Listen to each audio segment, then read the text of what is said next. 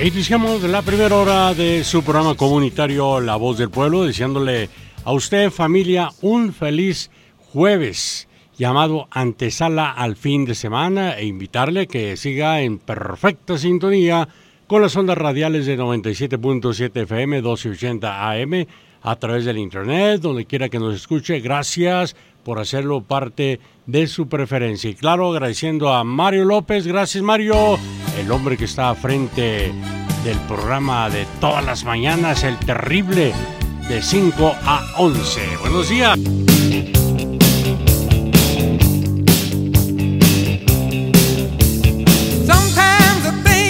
720-523-0000, número de cabina 720-523-0000. Muy bien, hoy en la mañana, al manifestar que el dominio de México sobre los energéticos no está en negociación, el presidente López Obrador aseguró que luego que Canadá se uniera a Estados Unidos en la controversia interpuesta en contra de México al considerar que la política energética es violatoria del TEMEC, su gobierno tiene muchísimos elementos para responder advirtiendo que se va a defender si hay alguna sanción.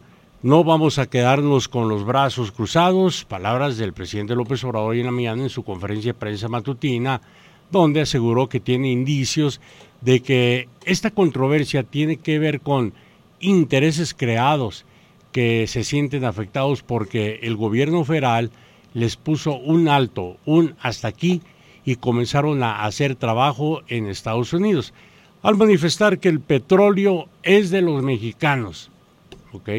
López Obrador afirmó que el dominio de México sobre los energéticos no está en negociación, volvió a decirlo, se podrá tener relaciones comerciales, pero nuestras políticas las definimos en México y tienen que ver con nuestra constitución y con nuestras leyes. De esto y mucho...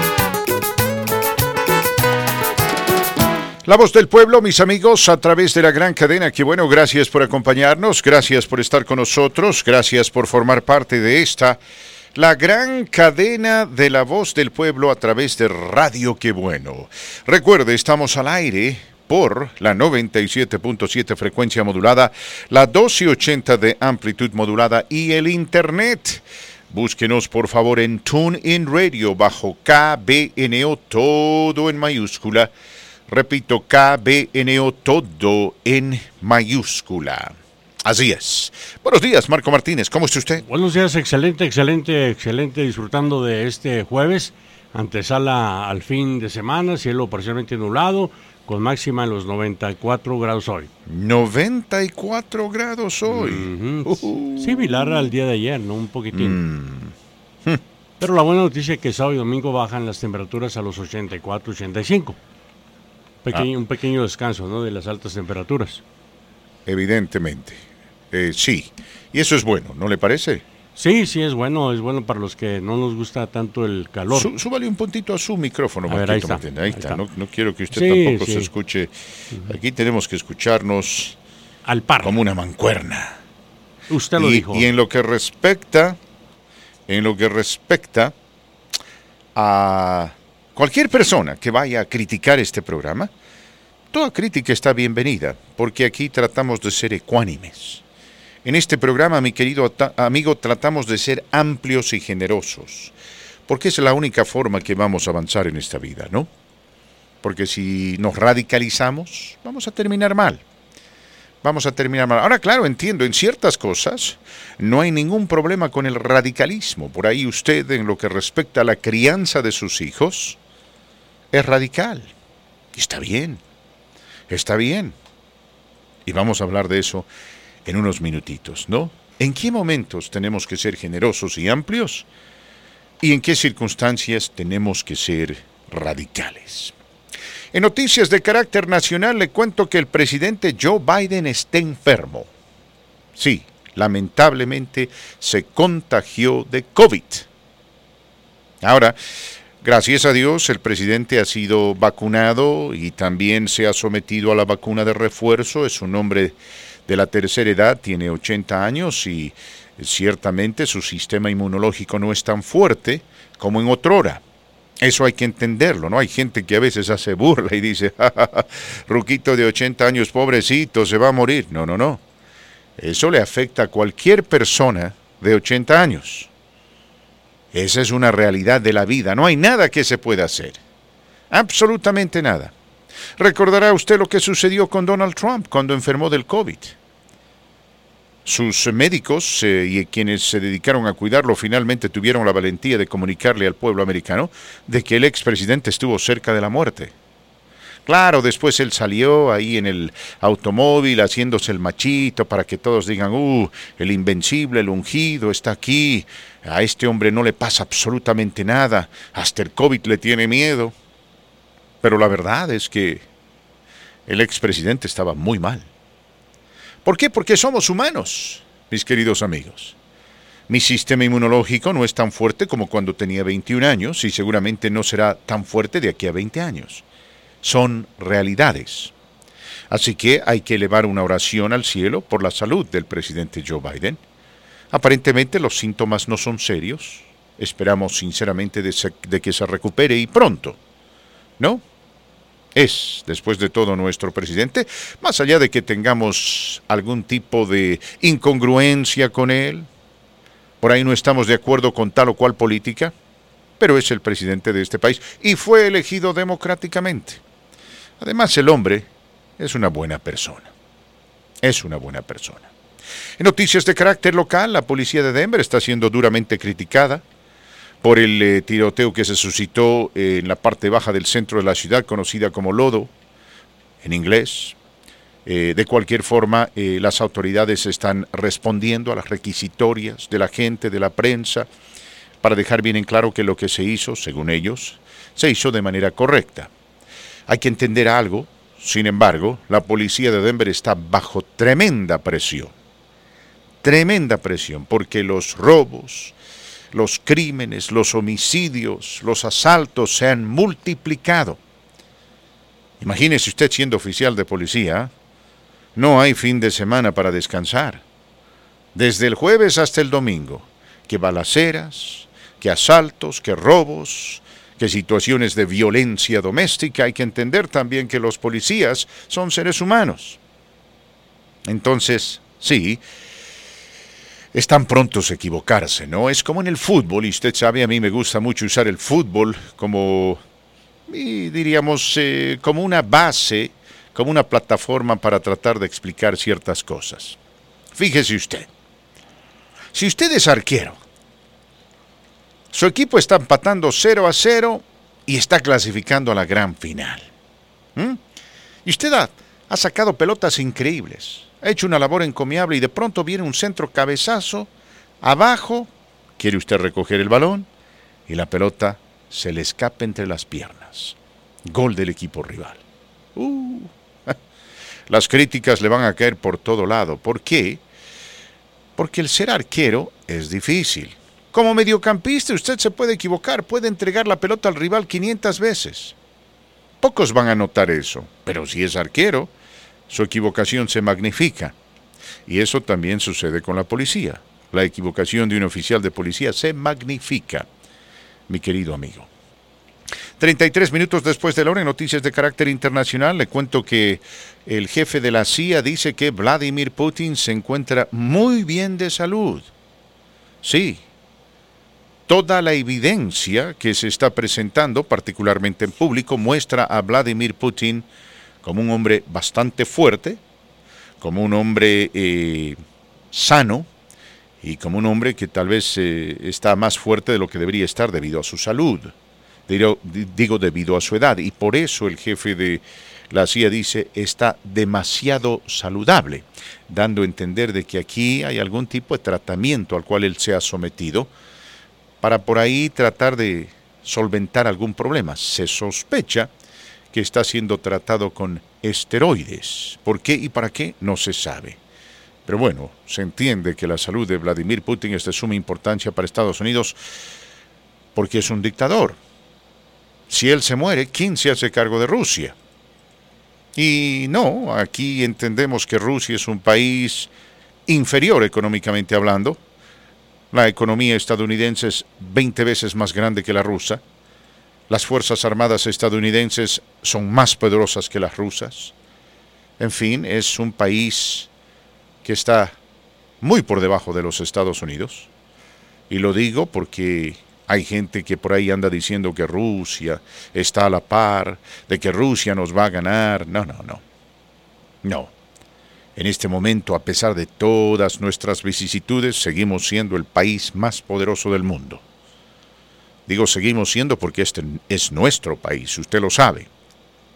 Pero bueno, entendemos, ¿no? Que Rusia tiene armas nucleares.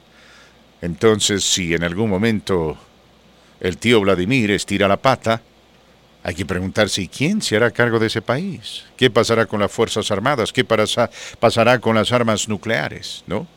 Es un riesgo latente. 35 minutos después de la hora, mis queridos amigos, 35 minutos después de la hora, compartimos eh, con ustedes eh, el editorial de este su programa.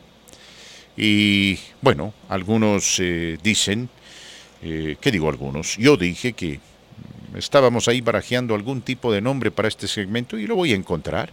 Si usted quiere sugerir uno, adelante. podría ser así, pienso yo, así pensamos de aquí al frente, en fin, hay tantos nombres por ahí. Tengo que buscar uno que, que se ajuste a lo que estamos haciendo y también a que, que no sea demasiado cursi, ¿no? demasiado trillado. Por eso, por el momento, le vamos a llamar el editorial del programa.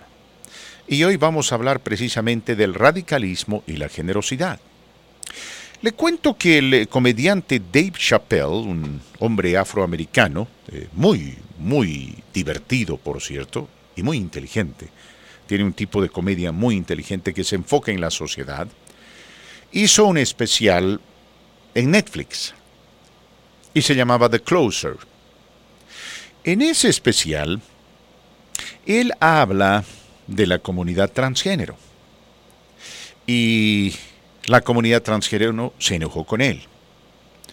Pero irónicamente él cuenta una historia y dice, en fin, dice, ¿no? Hay mucha gente dentro de la comunidad transgénero que se enoja conmigo, pero uno de mis mejores amigos fue un hombre transgénero. Y él cuenta la historia y de la relación que tuvo con esta con este con este hombre eh, y cómo se hicieron amigos eh, y cómo lamentablemente al final este hombre transgénero murió. Y dice, era tal nuestra amistad que cuando llegó ese momento yo me comprometí con él a ayudar a su hija. Y le dije, amigo, cuando tu hija tenga que ir a la universidad, yo me encargaré de pagar sus estudios. ¿Mm? Dice él después, que llegó el momento, ¿no? Y lo dice en forma jocosa. Llegó el momento, dice, de cumplir con la promesa.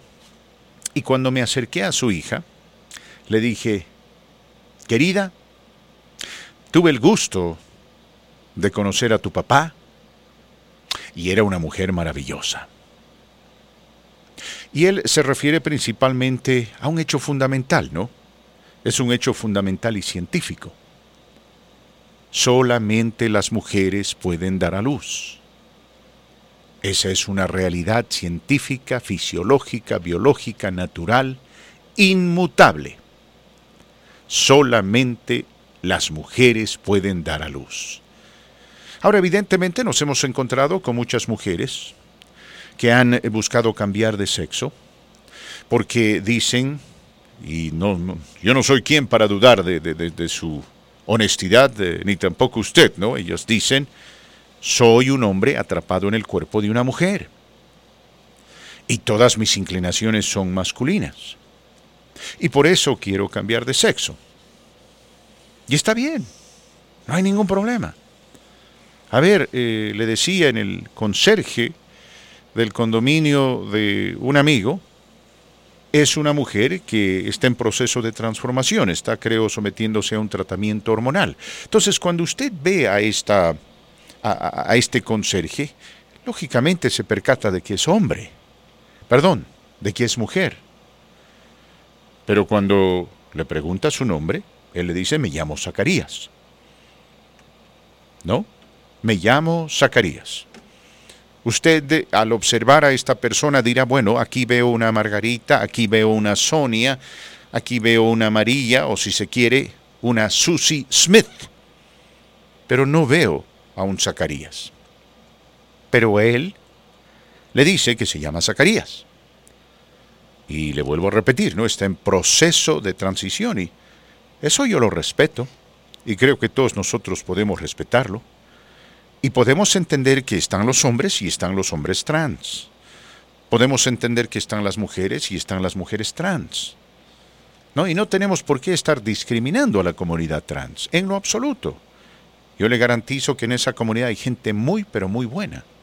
Hay gente capaz, hay gente inteligente, hay gente bendecida, hay gente que le va a hacer de mucha bendición a este país, a este estado, a esta ciudad. Pero una cosa es una cosa y otra cosa es otra cosa. ¿No? Si en algún momento Zacarías, el conserje a quien conocí, decide dar a luz, lo estará haciendo desde su condición biológica de mujer, más allá de que sea un hombre trans.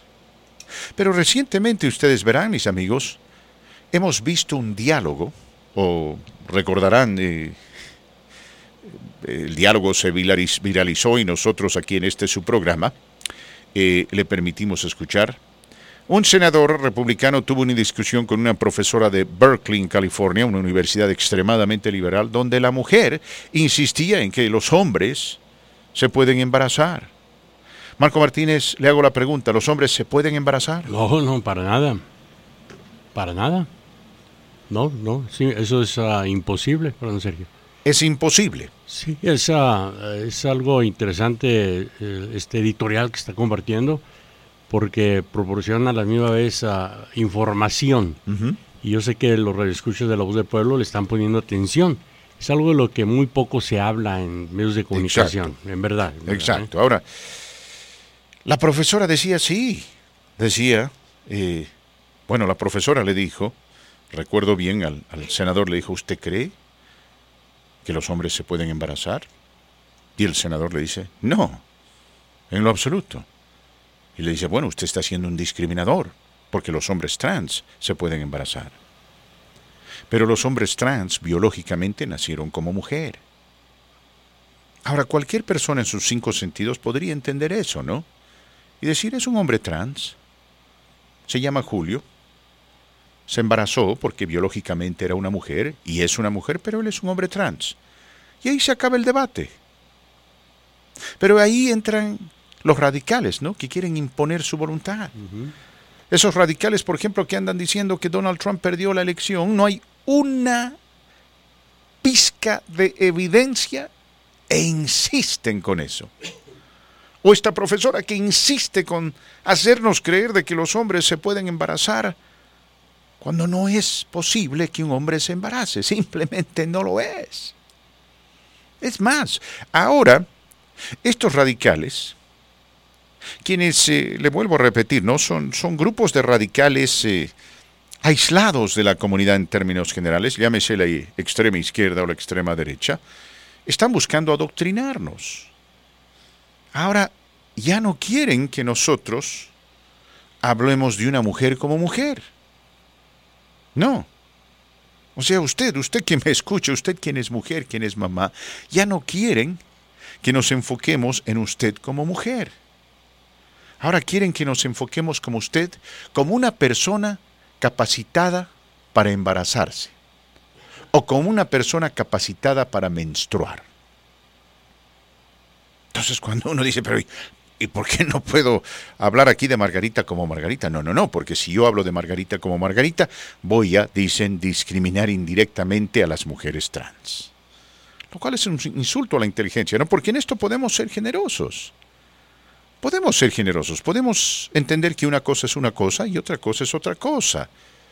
Y si alguien viene como Zacarías y me dice, soy Zacarías, no, yo no tengo problema. Digo, le doy un fuerte apretón de manos y digo, muy bien, tú eres Zacarías, estás en proceso de transición, eres Zacarías, respeto eso, lo respeto. Pero tu biología es la biología de una mujer. Puedes someterte a cualquier tipo de tratamiento hormonal, pero eres una mujer, naciste como una mujer. ¿No? Ahora aquí se trata de cuestión de respeto. Y digo, y repito, me dijo la muchacha, me llamo Zacarías, y ese es su nombre. Y yo no me hice la burla, ni tampoco miré al cielo, no, no. Fuerte apretón de manos. Gusto en conocerte, Zacarías, estoy buscando tal y cual. Y ahí se acaba el problema, ¿verdad? Pero tenemos a los radicales. Y el radicalismo a veces es bueno. Usted dice, yo quiero criar a mi hijo con aquellos valores y principios tradicionales de mi familia. ¿Mm? Y estos son los valores y principios tradicionales de mi familia. Soy el padre y eso es lo que voy a imponer en mi hogar. A las nueve de la noche mi hijo me da su celular. Y punto. No me interesa si su amiguita o su amiguito duermen con el celular. A las nueve de la noche mi hijo o mi hija me entregue el celular. Mi hijo o mi hija no va a consumir bebidas gaseosas. No quiero que su organismo se someta a un exceso de consumo de azúcar. Solamente come pasteles o cosas dulces los fines de semana. Ve televisión dos horas por día, quiero que lea un libro. Eso es lo que yo quiero por mi hijo, eso es lo que yo busco por mi hija. Está bien, está bien, mi querido amigo. En eso uno tiene todo el derecho del mundo de ser radical. Pero en otras cosas tenemos que ser generosos, ¿no? Porque no podemos estar discriminando. La verdad, no ganamos nada discriminando. Lo único que buscamos es que las personas se sometan a las leyes, sean respetuosas de nuestros derechos, así como nosotros somos respetuosos de sus derechos, ejerciten su libertad en este país, quieran a esta nación, paguen sus impuestos y busquen su felicidad como lo enseña la Constitución de los Estados Unidos de América. Nada más. Pero tampoco queremos que nos adoctrinen, que quieran imponer cierta doctrina sobre nosotros, cierto concepto.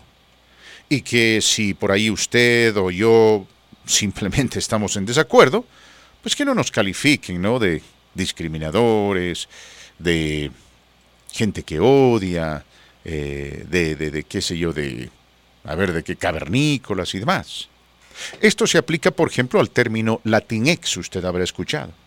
Marco Martínez, la comunidad Latinx, que... No, alguien sacó ese término porque supuestamente para ellos, ¿no?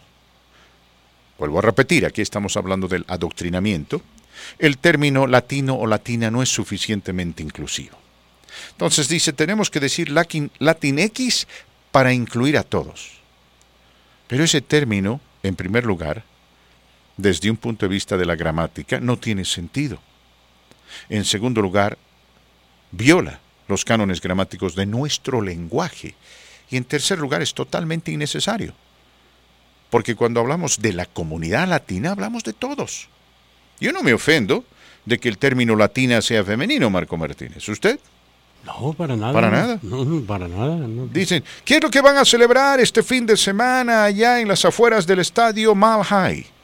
Vamos a celebrar el mes de la hispanidad, el mes de la comunidad latina.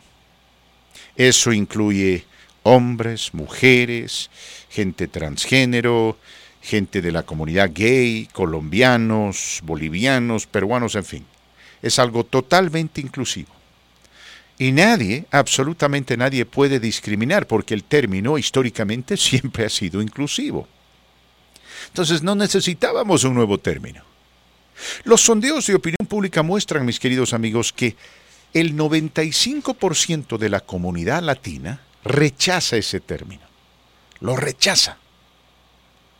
¿Por qué? Porque es totalmente innecesario, es una imposición. Pero hay quienes insisten con eso. Ahora, si quieren usar ese término, que lo usen, ¿no? Pero que no me obliguen a mí a usarlo. Y cuando yo levanto la mano y digo, la verdad yo no quiero usar ese término porque es innecesario, inmediatamente me acusan de ser discriminador. Así las cosas no van a funcionar. Podemos ser generosos y podemos ser radicales. Radicales en algo particularmente que le compete a usted, generosos en algo que nos compete a todos. ¿Para qué? Para poder, mis queridos amigos, vivir mejor y progresar como comunidad. Así. Algo tranquilo para usted que se prepara a, tomar un descanso de su trabajo, eh, para las amas de casa que están eh, preparándose para realizar los quehaceres del hogar, los que van manejando. Es buena música, buena música a esta hora de la tarde, bajo cielo parcialmente nublado. Pronóstico de lluvia para hoy, algo que caería muy bien para la ciudad de Denver, Colorado y claro, el resto del estado también, cómo no, ¿por qué no? Invitándole a que sigan marcando el 720-523-0000, 720-523-0000.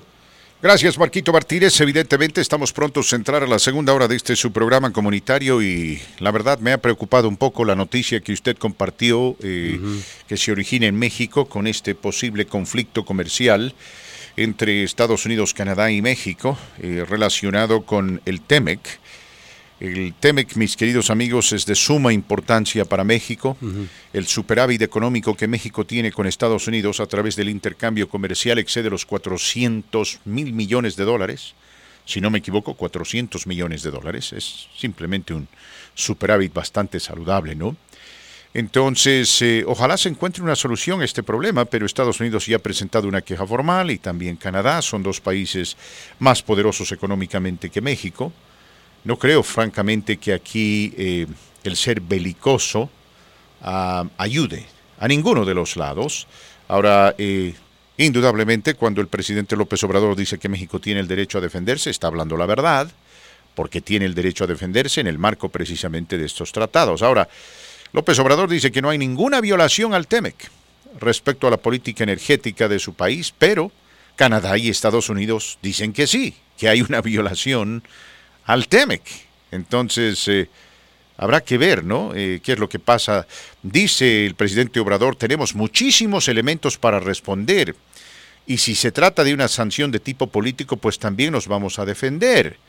Ah, eh, dice el que tiene indicios de que esto tiene que ver con intereses creados, que se sienten afectados porque se dedicaron a saquear a México. Y como se le puso un alto, un hasta esto, aquí empezaron a hacer trabajo en Estados Unidos y logran esto. Pero si no hay razón, nosotros no vamos a quedarnos con los brazos cruzados. Y reitero, ¿no? Eh, cuando el presidente Obrador habla de que México tiene el derecho a defenderse, está en lo correcto. El Tratado de Libre Comercio así lo establece. Da a entender el presidente Obrador de que esto surgió de ciertos elementos dentro de México, de la empresa privada, seguramente de organizaciones españolas y también estadounidenses que vinieron aquí a los Estados Unidos a meter mano, a quejarse con senadores, con diputados y con el gobierno estadounidense, que al final tomó la decisión de tomar cartas en el asunto. Eso es lo que dice él.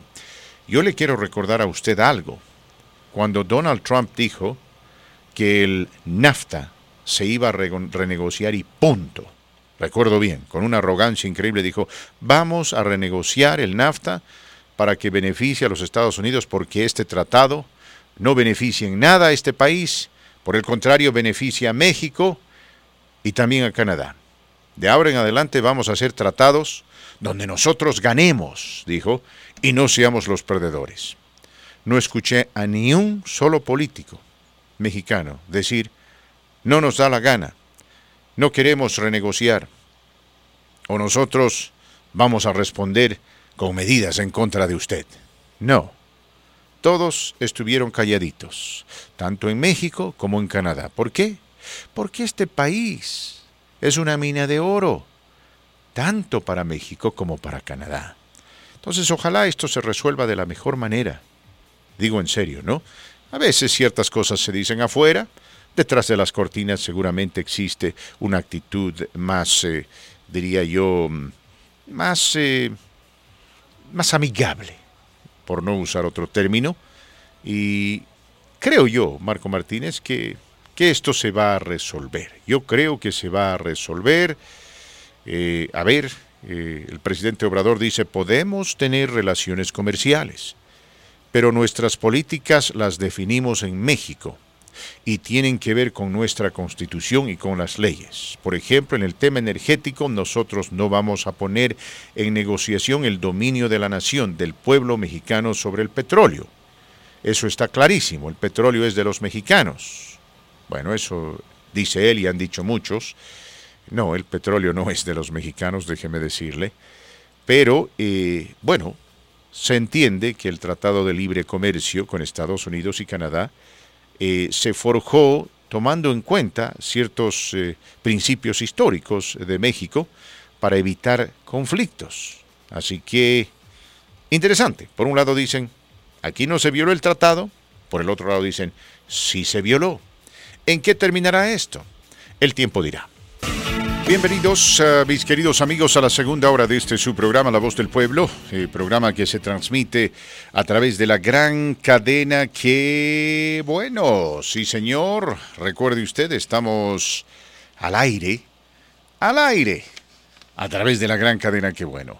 Tome nota, eh, por favor, tome nota de nuestro número telefónico 720-523-0000, 720-523-0000, 720-523-0000. Recuerde que estamos al aire por la 97.7 frecuencia modulada, 280 de amplitud modulada y el internet. Búsquenos en Tuning Radio bajo KBNO, todo en mayúscula. En esta hora, a las 12.30, tendremos la oportunidad de conversar con un amigo nuestro, eh, Mario Carrera, quien hoy por hoy nos visita, eh, o nos estará visitando, más bien diré, en condición de director ejecutivo de un organismo que promueve los intereses de la comunidad hispana, conocido como Claro. Vamos a hablar de dos cosas, de las oportunidades económicas para los inmigrantes que quieren ser empresarios y también del COVID, porque el COVID sigue, lamentablemente, causando estragos aquí en este país ahí está, ¿no? Sin, sin, ir lejos, el presidente Joe Biden tiene COVID. En fin, 12 minutos después de la hora, el tema del día se enfoca precisamente en esta disputa que tienen Estados Unidos y México con el tema comercial y energético. ¿Cómo usted ve esta situación? ¿Cree que se va a resolver de forma amigable? ¿O profundizará la tensión y división que existe entre Estados Unidos y México hoy en día? Vamos a ir con llamadas telefónicas. Marquito Martínez, muy buenos días. Diré más bien buenas tardes. ¿Con quién hablamos? Bueno. Bueno. Ah, buenas tardes, Fernando. ¿Cómo estás? Ah, buenas tardes también a Marquitos por ahí en cabina. Aquí está el Marquito Martínez. Buenas tardes, buenas tardes. Ah, Fernando, una pregunta. No estoy escuchando ahorita el programa, yo casi lo oigo a diario, pero ahorita no, no tengo oportunidad porque anda muy cerquitas el patrón. Una pregunta, Fernando. A ver si me puedes ayudar. Yo tengo un amigo que, le- que se le reventó un intestino y le hicieron una operación de, de emergencia en el hospital. Sí. Y él se utilizó el famoso Medicaid de emergencia que les dan. Y su su ah, a su cirugía salió como 150 mil dólares entonces él ahorita tiene una bolsa y algo así que, que se los ponen temporalmente Sí. pero el hospital Marquito ya le está pidiendo o sea pa- él necesita una segunda operación y le están pidiendo 50 mil dólares para poder mínimo para poder proceder con la operación que necesita. Ah, esto es aquí en el condado de Boulder, Lafayette para ser más, ah, más específico. Mi pregunta es si sabes de alguna organización o alguna persona o alguna organización de nos podamos acercar para poder ayudarlo o, con quien podamos hablar. Mira, el, eh, cada hospital tiene un trabajador social asignado. Y lo que él tiene que hacer es dialogar con la trabajadora social o con el trabajador social. La primera pregunta es esta, ¿él es residente o ciudadano? No, él, él es solamente tiene su seguro, no, no tiene residencia, No- nada. no de esas tiene personas que documentos. solamente les dan el seguro. Muy bien. Eh, la ley dice que en situaciones de emergencia, un hospital está obligado a atender a la persona con o sin seguro médico. Esta segunda operación, asumo yo, es una operación que está sujeta a la situación original de emergencia, ¿no? Entonces, eh, sí, lógicamente el hospital tiene que cuidar su futuro financiero, pero si no hay, no hay. Y si el hospital tiene la obligación legal, tendrá que hacer, eh, tendrá que someter a tu amigo a la operación. Lo que él tiene que hacer, vuelvo a repetir, es hablar con el trabajador o trabajadora social del hospital para que él o él o ella le dé la guía correspondiente. No hay lamentablemente organización a nivel estatal que pueda cubrir 50 mil dólares en gastos, ¿no? Eh, pero ciertamente eh, hay procesos, eh, hay, como te digo, leyes y hay ciertas reglamentaciones a seguir y creo que dialogar con el trabajador social en este momento sería lo mejor. Ok, bueno, pues este vamos a ver qué procede y este, pues muchas gracias y felicidades por el programa, Fernando. Gracias, mi querido amigo, te deseamos todo lo mejor, lamentamos la situación que tu amigo está enfrentando, este tipo de emergencias se vienen. A mí me pasó una semana, me tuvieron que operar del apéndice, la siguiente semana me tuvieron que operar del brazo, particularmente la muñeca, tanto así que el encargado de la anestesia me reconoció y me dijo, caray, a usted como que le gusta que lo operen, lo cual no era cierto, pero bueno. Vamos con más llamadas. ¿Qué tal? ¿Con quién hablamos? Sí, buenas tardes, Fernando. ¿Cómo estás? Bienvenido, gracias por acompañarnos. Sí, mire, mi, nombre es José de López. Este, eh, quiero que hablar con ustedes sobre que nos dé una opinión sobre un problema que tuvo mi esposa en su trabajo y este pues prácticamente fue un, un, problema de trabajo un accidente de trabajo pero ellos no lo quieren reconocer entonces este pues me tomé la molestia de, hablar con usted para ver qué opinión nos daba o, o, que, o hablar con usted si nos podía recomendar a alguien que eh, pudiera defenderla eh, mira, yo te voy a recomendar a la abogada Teresa Marra. Eh, para que ustedes hagan una cita con ella y determinen la mejor manera de manejar esto. El número telefónico de la abogada Teresa Marra es el 303. Permítanme. Repito, 303-433. 4600 303 433 4600 una vez más 303 433 4600 303 433 4600. La abogada Teresa Marra. La mejor de las suertes para ti, mi querido amigo. Vamos con más llamadas telefónicas. ¿Qué tal? ¿Con quién hablamos? ¿Con quién hablamos por ahí?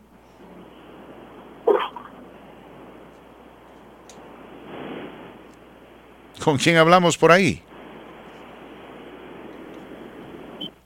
Nada. No están escuchando el teléfono, están escuchando por la radio. Sí. Y ahí viene la, confusión. Tremenda confusión, Marquito Martínez. Sí, sí, hay que poner mucha atención. mucha, a, ver, a ver si ahora sí hay suerte. Adelante. A ver, salúdelo usted. Hola, buenas tardes, la voz del pueblo. Buenas tardes. Buenas tardes. Bueno, bueno, Marcos. Sí, buenas tardes. Buenas tardes, ¿me escucha? Sí, ¿usted me, nos escucha? Este, oiga, le tenía una pregunta para Fernando Sergio. Adelante. No sé si me la puedo contestar. Él escucha, adelante, adelante. Este, ayer me acaban de parar el policía. Este, me, según me dijo que iba a exceso de velocidad, él dice que iba 15 millas más arriba de lo debido. El policía no tenía ni la pistola ni nada, nomás me pegó y pues me paró, fue en el freeway. Este, mi pregunta es, yo tengo la licencia marcada, no sé, me quitó seis puntos de mi licencia, quería preguntar si las licencias marcadas tienen los mismos puntos que las licencias normales. Sí, tienen los mismos puntos que las licencias normales y puede que cuando tú vayas a corte te hagan una oferta y te rebajen dos puntos en vez de seis te quiten dos y, eh, perdón, en vez de seis te quiten cuatro eh, y te multen por haber violado el límite de la velocidad. Ahora, si tú crees que el oficial de policía está equivocado, siempre puedes solicitar ir a juicio. Si vas a juicio, eh, el castigo original de seis puntos se reinstituye y ya dependerá del juicio para saber si ganas o pierdes, ¿no? Si ganas, pues lógicamente no te quitan ni un solo punto, si pierdes, te quitan los seis puntos. sí, em, tengo, tengo la corte para el 16 de agosto. Mi pregunta era si podía yo hablar con el juez a que me diera como una extensión para que me regresaran mis puntos, que en seis meses se me borrara lo, lo que me había dado pues de, quitarme los puntos. Cuando uno solicita una extensión tiene que tener una buena excusa, una buena razón. aquí, eh, si tú quieres, puedes pedir una extensión para, para dejarle saber a la corte que vas a buscar un abogado, ¿no? Pero el juez no te va a dar ninguna extensión para esto de los puntos. Eh, la licencia, como tú sabes, cada año recibe 12 puntos. ¿Cuántos puntos tienes hoy? Ah, pues no, no, la verdad no sabía decir. Nunca me habían parado, apenas fue la primera vez que me pararon. Entonces probablemente tienes 12 puntos, ¿no? De esos 12 puntos van a querer quitarte 6, eh, pero estoy casi seguro que te van a hacer una oferta para quitarte solamente 4 y para que te quedes con 8 puntos. Y tal, vez, tal vez ese sea el mejor camino a seguir. Al fin y al cabo, en, en un año se restauran los otros cuatro puntos. Sí, e, e, era todo, Fernando Sergio. Muchas gracias por su respuesta y Buen programa tiene usted, Marquitos. Todos los días los escucho. Yo estoy acá en Pueblo. Gracias, mi querido amigo. Muchas gracias por escucharnos. Apreciamos sinceramente tu sintonía. Tenemos que ir a la pausa, mis queridos amigos, y luego continuaremos con más. Están escuchando la voz del pueblo a través de la gran cadena que bueno. Después de la pausa, eh, Marco Martínez nos estará hablando eh, de un tema importante. ¿Qué es lo que dice nuestro buen amigo Ken Salazar acerca de la disputa en México. Además, además, mi querido amigo, eh, le vamos a hablar a usted eh, del tema del COVID, porque gracias a Dios las hospitalizaciones han bajado aquí en Colorado, pero eso no quiere decir que el COVID se haya ido. Eh, esta nueva versión del COVID es sumamente contagiosa. En fin, quédese con nosotros, no se vaya, por favor. Buenas tardes a ti, Fernando, y muy buenas tardes a todos. Les doy el teléfono ahorita y se los repito al final, es 720-692-2179. Una realidad de la vida es que para la muerte no hay edades. Por eso este es un seguro que deberíamos de tener para todos en casa, desde los más grandes hasta los más chicos. Y mucha gente no sabe o no se imagina que, que también se pueden asegurar a los menores de edad de su familia. A veces cuando explico esto al principio a la gente les incomoda la idea. Yo la entiendo porque mire, si no queremos pensar en el fallecimiento de los adultos, muchísimo menos queremos pensar en que un joven o un niño pueda fallecer. Aunque sepamos que es algo posible, que Dios no lo quiera, pero que puede llegar a suceder. Incluso aunque conozcamos personalmente casos donde un joven o un niño haya fallecido, quizá porque sufrieron alguna enfermedad o porque les pasó algún accidente o desarrollaron alguna enfermedad en la infancia y en algunos casos ya en la adolescencia puede ser porque se juntaron con las personas equivocadas. Mire, lo más probable es que sus hijos vivan vidas largas, pero nunca está de más proteger a toda la familia. Y sobre todo porque con el seguro de funerales obtienen beneficios que permanecen con ellos incluso cuando esos niños se vuelvan adultos. Ya les he comentado, por ejemplo, que el precio queda congelado. Entonces, si usted saca un seguro para sus hijos, el precio de hoy se lo van a respetar siempre, incluso cuando esos niños sean adultos. Y si para los adultos el seguro es barato, pues para los niños más. Hace tiempo le hice el presupuesto a una señora. Ella era una madre soltera y tenía la preocupación que si algo le llegaba a pasar, por lo menos que sus hijos no se quedaran con el problema del funeral. Entonces le hice la cotización para ella y sus hijos. Y se detiene un momento y voltea y me dice, me sale más barato, me sale más caro, perdón, llevarlos al McDonald's. Y sí, el seguro es barato, pero cuando lo comparamos con algo que se nos hace de lo más normal, como el precio de una hamburguesa, confirmamos no solo que el precio es barato, sino que nos da perspectiva y apreciamos mejor el verdadero valor de las cosas vemos con claridad que si destináramos el dinero que nos gastamos en una ida al McDonald's para pagar el seguro de funerales, eso haría toda la diferencia para mi familia el día que yo ya no pueda estar con ellos. Recuerde, no hay examen médico, no necesita seguro social y sus pagos nunca aumentan. Llámenos, es gratis y sin compromiso. Apunta el número, es 720-692-2179. 720 692 2179. 720-692-2179. Muchísimas gracias. Gracias, gracias. Esto es 720-692-2179. 720-692-2179. Gracias, mis queridos amigos. Continuamos con más. La voz del pueblo al aire. Recuerde, estamos por la 97.7 frecuencia modulada, 280 de amplitud modulada. Marquito Martínez, a ver, cuénteme lo que dice el embajador de los Estados Unidos de México, Ken Salazar, nuestro buen amigo Ken Salazar, acerca de la disputa en materia energética del TEMEC que ha puesto en una esquina a México y en la otra a Canadá y Estados Unidos. Es interesante porque Ken Salazar, embajador, señaló que la disputa en materia energética del TEMEC debe abordarse con determinación y seriedad para una resolución expedita. Esto en su cuenta Twitter también recordó que el mecanismo de consulta es un elemento fundamental del tratado, ya que beneficia a los tres países para resolver estos temas con rapidez. También el diplomático subrayó que el TEMEC se aprobó con sólido apoyo bipartidista, así como de la iniciativa privada estadounidense. Líderes empresariales, laborales y políticos en Estados Unidos, México y Canadá visualizaron los beneficios del TEMEC para mejorar el comercio, salvaguardar derechos de los trabajadores y, sobre todo, proteger el ambiente, manifestó el embajador Ken Salazar Francisco. Interesante, porque eso es lo que se necesita, manejarlo con seriedad, llegar a un acuerdo. Tiene 70 días México, Canadá, Estados Unidos para arreglar esta disputa, Fernando. Bueno, así es. Eh, como se tiene que hablar cuando uno es diplomático, ¿no? Sí. Es de esta forma como se resuelven los problemas. Con seriedad, con seriedad. Exacto, no, con eslogans políticos. Eh, ese es un tema aparte, mis queridos amigos, eh, porque bueno, eh, le garantizo, el TEMEC seguramente tiene un montón de cláusulas que permiten negociar este tipo de cosas. Vamos a ir a la pausa musical. Después de la pausa, lo prometido es deuda. Conversaremos con nuestro buen amigo Mario Carrera acerca de dos temas importantes. El primero asociado con los empresarios latinos, los hispanos, aquellos quienes soñaron con abrir su propia compañía. Hay una muy buena noticia en ese sentido.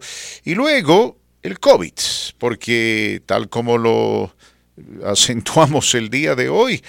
Con nuestra primera noticia, lamentablemente el COVID sigue presente, tanto así que el presidente de los Estados Unidos, Joe Biden, enfermó de este virus. La pausa, regresamos. Días, mis queridos amigos, 32 minutos después de la hora están escuchando La Voz del Pueblo y como siempre digo, lo prometido es deuda. Está aquí con nosotros un amigo nuestro, el señor Mario Carrera, quien hoy por hoy nos visita en su condición de presidente y director ejecutivo de este organismo conocido como Claro, que se dedica a servir a nuestra comunidad, ayudar a la comunidad latina, empoderar, si usted quiere, a aquellos quienes buscan una mejor vida. En otrora, Mario fue vicepresidente eh, del grupo de televisión de Entravisión, es también miembro de la directiva de Metro State University, fue también presidente de la directiva de la Cámara Hispana de Comercio y hasta hace poco, colega mío, eh, comisionado de DHA, como dicen Denver Housing Authority. ¿Cómo estás, Mario? Bienvenido, gracias por acompañarnos, apreciamos eh, tu visita. Muchas gracias, Fernando Sergio, encantado de estar aquí contigo.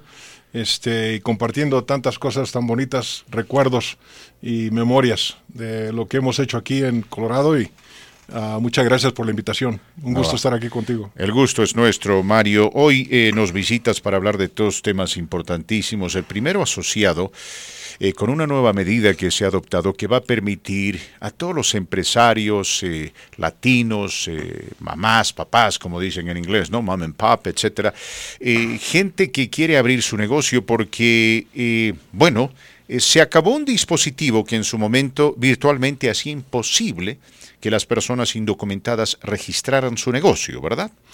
Sí, precisamente la legislación, este, en su gran sabiduría ahora, afortunadamente, y ah, lo digo sinceramente, han reconocido la capacidad de nuestra gente y le están permitiendo dar ese tipo de contribución y ese, tipo de impulso.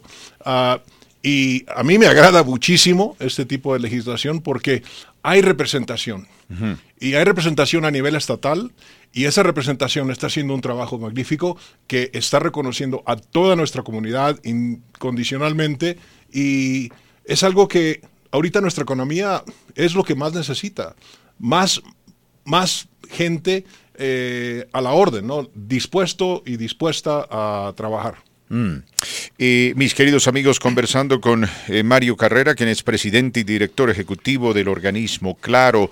Mm, ¿Cuál es la relación que Claro tiene con, eh, digamos, este tipo de individuos, empresarios latinos que seguramente están celebrando esta noticia? Recuerdo bien cuando se adoptó esta medida. Si no me equivoco, fue bajo la dirección del exgobernador Bill Owens, ¿no? Cuando se implementó esa prohibición y personas que no tienen documentos tristemente no podían registrar su negocio aquí en la Secretaría de de Estado de Colorado. Eso ha cambiado.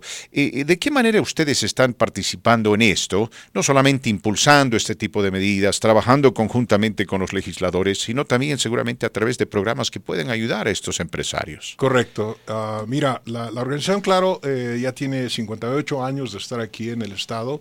Yo precisamente acabo de empezar en este nuevo papel de como presidente y director ejecutivo y con mucho gusto porque es algo que prácticamente este, se traduce el mismo propósito, diferente plataforma.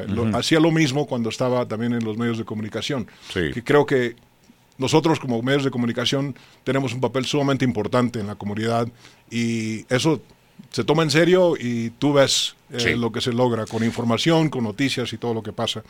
Esta organización, claro, este, ya lleva años de, estar, de ser parte de aquí de la comunidad y en los pocos meses que llevo me he dado cuenta más y más uh, en la área de legislación cabildea, este, participa uh, en, varias, en varias formas. Una, tiene un programa como de aprendiz, fellowship que le dicen en el Capitolio, y entran estudiantes universitarios que trabajan 20 horas a la semana y se asemejan, modelan con un representante de la legislación ah, y aprenden acerca de precisamente de las leyes, cómo participar y todo.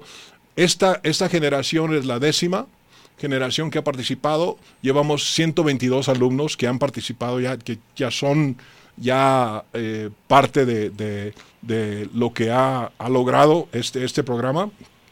Y um, este año se graduaron 12 uh, sobre esto. Y es lo que esperamos, es que estas personas, estos, esas gentes jóvenes que se han comprometido a, nivel público a servir, este, aprendan y se... Uh, se pongan en un plan de, apoyo a nuestra comunidad ¿no? y mejor representación. El 96% son de primera generación. Mm. Y eso dice mucho acerca de precisamente la voz y la representación que estamos buscando en esta área, que, donde, que, en los tiempos que tú mencionaste con el gobernador Owens, este, no había ese tipo de... No capacidad. No se permitía, se cerraban puertas en vez de abrirse. Y ahora ya ha cambiado. Y afortunadamente hemos logrado hacer eso, que, hay, que haya cambiado, poniéndole atención desde el punto de vista político a redistritación. Que mucha gente, yo mismo te lo digo, no sabía ni qué era redistritación. Apenas lo podía decir. Este, y precisamente eso se hace cada 10 años después del censo. Y es por tan, tan importante que nos cuenten a todos y sepamos quién está dónde y con quién. No, no con eh, datos personales, pero sí para que se dedique y se pueda hacer el modelo de representación en la legislación, porque se hace sobre los números de las personas que encontramos en todo el estado, ¿no? Es muy cierto, ya. Es un tema importante el que subrayas porque esto dura por 10 años, ¿no? Entonces, ah, nos alegramos enormemente eh, de que eh, un organismo como Claro, el que tú diriges, esté trabajando en esto, enfocándose en la gente joven, porque esa gente joven representa el futuro de este Estado y de esta nación. Eh, las puertas están abiertas de par en par, mis queridos amigos, en lo que respecta a Claro y las distintas labores y funciones que tiene en apoyo y ayuda de nuestra mm, comunidad. Ah, mis queridos amigos, les repito, estamos conversando con el presidente y director ejecutivo de este organismo, nuestro amigo Mario Carrera, y, seguramente eh, estás enfrentando múltiples desafíos. ¿Cuáles son ¿qué diría yo? Los dos o tres desafíos más importantes que tú estás enfrentando como presidente de Claro eh, en este particular momento. Gracias, Sergio. Muy buena pregunta. Mira, todos lo estamos enfrentando ahorita, el problema de COVID-19. Sí. Este, ha impactado nuestra economía, ha impactado nuestras vidas personales. Eh, y nos ha cambiado la manera de ver la vida prácticamente. Muy cierto. Este, mucha de nuestra comunidad ha sido afectada, se ha enfermado y desafortunadamente muchos han muerto también. Y, mm. es algo que duele muchísimo porque nuestra comunidad es la, una de las que más se ha afectado porque es la que más ha estado al frente trabajando, haciendo muchas cosas. Este, y que menos servicio ha recibido. Así es que ese es algo que nos, nos importa muchísimo y nosotros, como claro, nos hemos asociado con ah, Unidos US.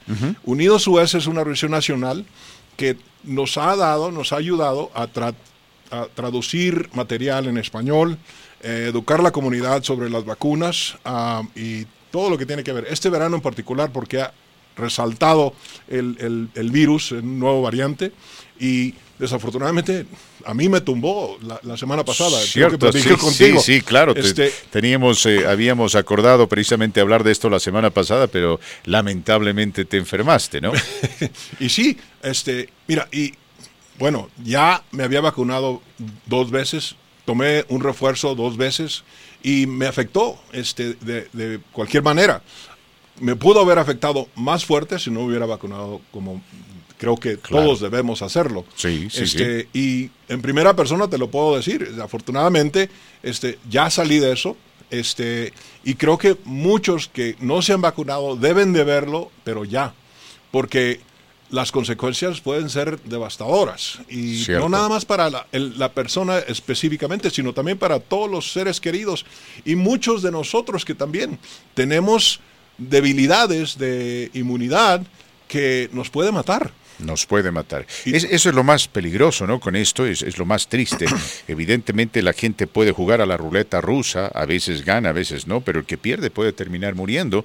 Mencionabas a las familias, ayer me encontraba con un artículo que describía que muchas personas que se enfermaron del COVID siguen lidiando con las consecuencias meses después de haber salido del hospital.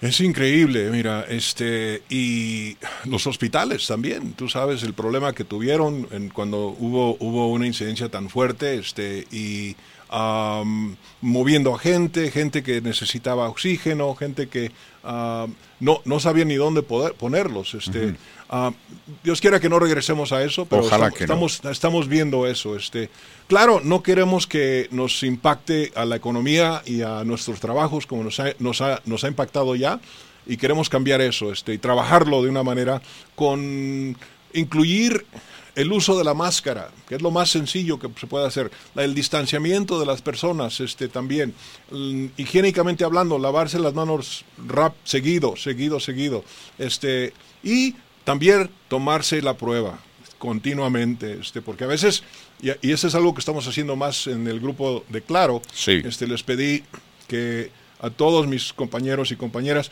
que tomen la prueba los lunes antes de regresar a la oficina. Interesante. Para que si, si se hace, salen positivos, ok, quédense en casa, este, y, cuídense y relajen para que se les quite ese virus este, y esa enfermedad rápido, eh, pero no vayan a la oficina donde vayan a poder contagiar a medio mundo otra vez y todos caemos igual. Que crear un serio problema, un serio inconveniente. ¿no? Estamos tratando de concientizar a la comunidad. Eh, a ver, hoy se enfermó el presidente Biden, tú también te has enfermado, estás reforzado. Entonces, ese es el mensaje, mi querido amigo, que usted sea prudente, que sea precavido, que se vacune, que se someta a la vacuna de refuerzo Aquí se trata de ser solidario con usted mismo, con su familia y con su entorno para así superar esto que creo nos va a acompañar por mucho tiempo. Mario, ¿algo más que tú quieras añadir? Eh, felicitaciones eh, por ser el nuevo presidente y director ejecutivo de Claro. Sabemos que vas a hacer una gran labor. Estamos aquí siempre para ayudarlos y apoyarlos en estas empresas, eh, que, múltiples empresas y desafíos ¿no? que ustedes tienen en una época interesante en la cual vivimos, donde el país está sufriendo una transformación y donde realmente se necesita gente con visión y liderazgo. Te agradezco mucho, Fernando, este, por todo. El apoyo, no sabes, Um, y eso es una de las cosas que quizá más que nada uh, podría dejar. El hecho de que nuestra comunidad crea en sí misma y se apoye. Este, porque está comprobado que nosotros hemos llegado a un nivel, y acaba de salir bajo un reporte, un estudio que salió de Stanford, la ola de inmigrantes que entró desde 1965 a este país de Latinoamérica y lugares de Asia es igual en, a nivel exitosa, de exitosa, que la misma ola que entró a comienzos del siglo pasado de Europa.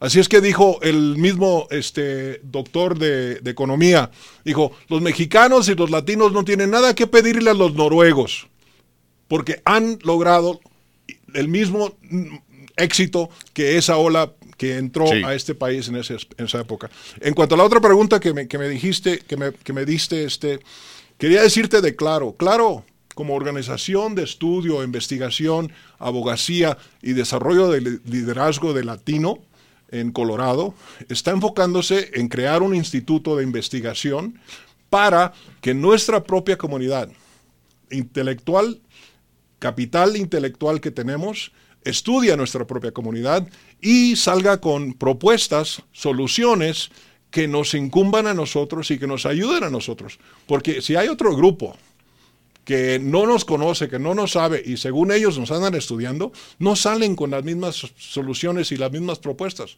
Porque no saben la diferencia entre lo que es una pupusa y lo que es una tortilla. ¿Verdad? Es cierto. Es, la verdad. es cierto. Todos somos iguales para estas gentes y la verdad que tenemos diferencias y tenemos muchas cosas en común.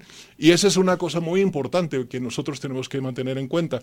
Y crear este, este instituto de investigación es una prioridad para nuestra mesa directiva, y estamos encaminando eso. Este, antes, claro, se llamaba the Latin American Research Association, que eran las siglas La Raza. este, y ahora cambió el nombre, ahora dice Claro. Obviamente, claro, también es una palabra en español que es transparente, es verdad, es muchas cosas este, muy positivas. Muy positivas. Y en ese, en ese, en ese punto te quiero, te quiero dejar. Queremos hacer ese, ese, esa contribución porque no hay nadie ahorita que esté estudiando y proponiendo este, soluciones que tengan un impacto máximo a la comunidad de, latina en Colorado. Y eso es lo que nos proponemos. Bueno, es un objetivo bastante ambicioso, ¿ah? Sí lo Bastante ambicioso, pero indudablemente va a ser de mucho beneficio. La mejor de las suertes para ti con ese objetivo. No te olvides de visitarnos en una próxima. Felicidades una vez más y que te vaya muy bien. Muy amable, gracias. Y federal, yo no entiendo por qué llamar a Washington, a Albuquerque, llamar a Nueva York, a no sé, para obtener servicio de entretenimiento. Y luego viene un problema, marca a esos números y para que le contesten. Oh my God. Por eso yo recomiendo a mi amigo David Falcón. Te escuchamos. Así es. Em, muy buenas tardes. Eh, somos los expertos en la televisión, ya sea vía satélite y también ahora en la nueva modalidad vía Internet.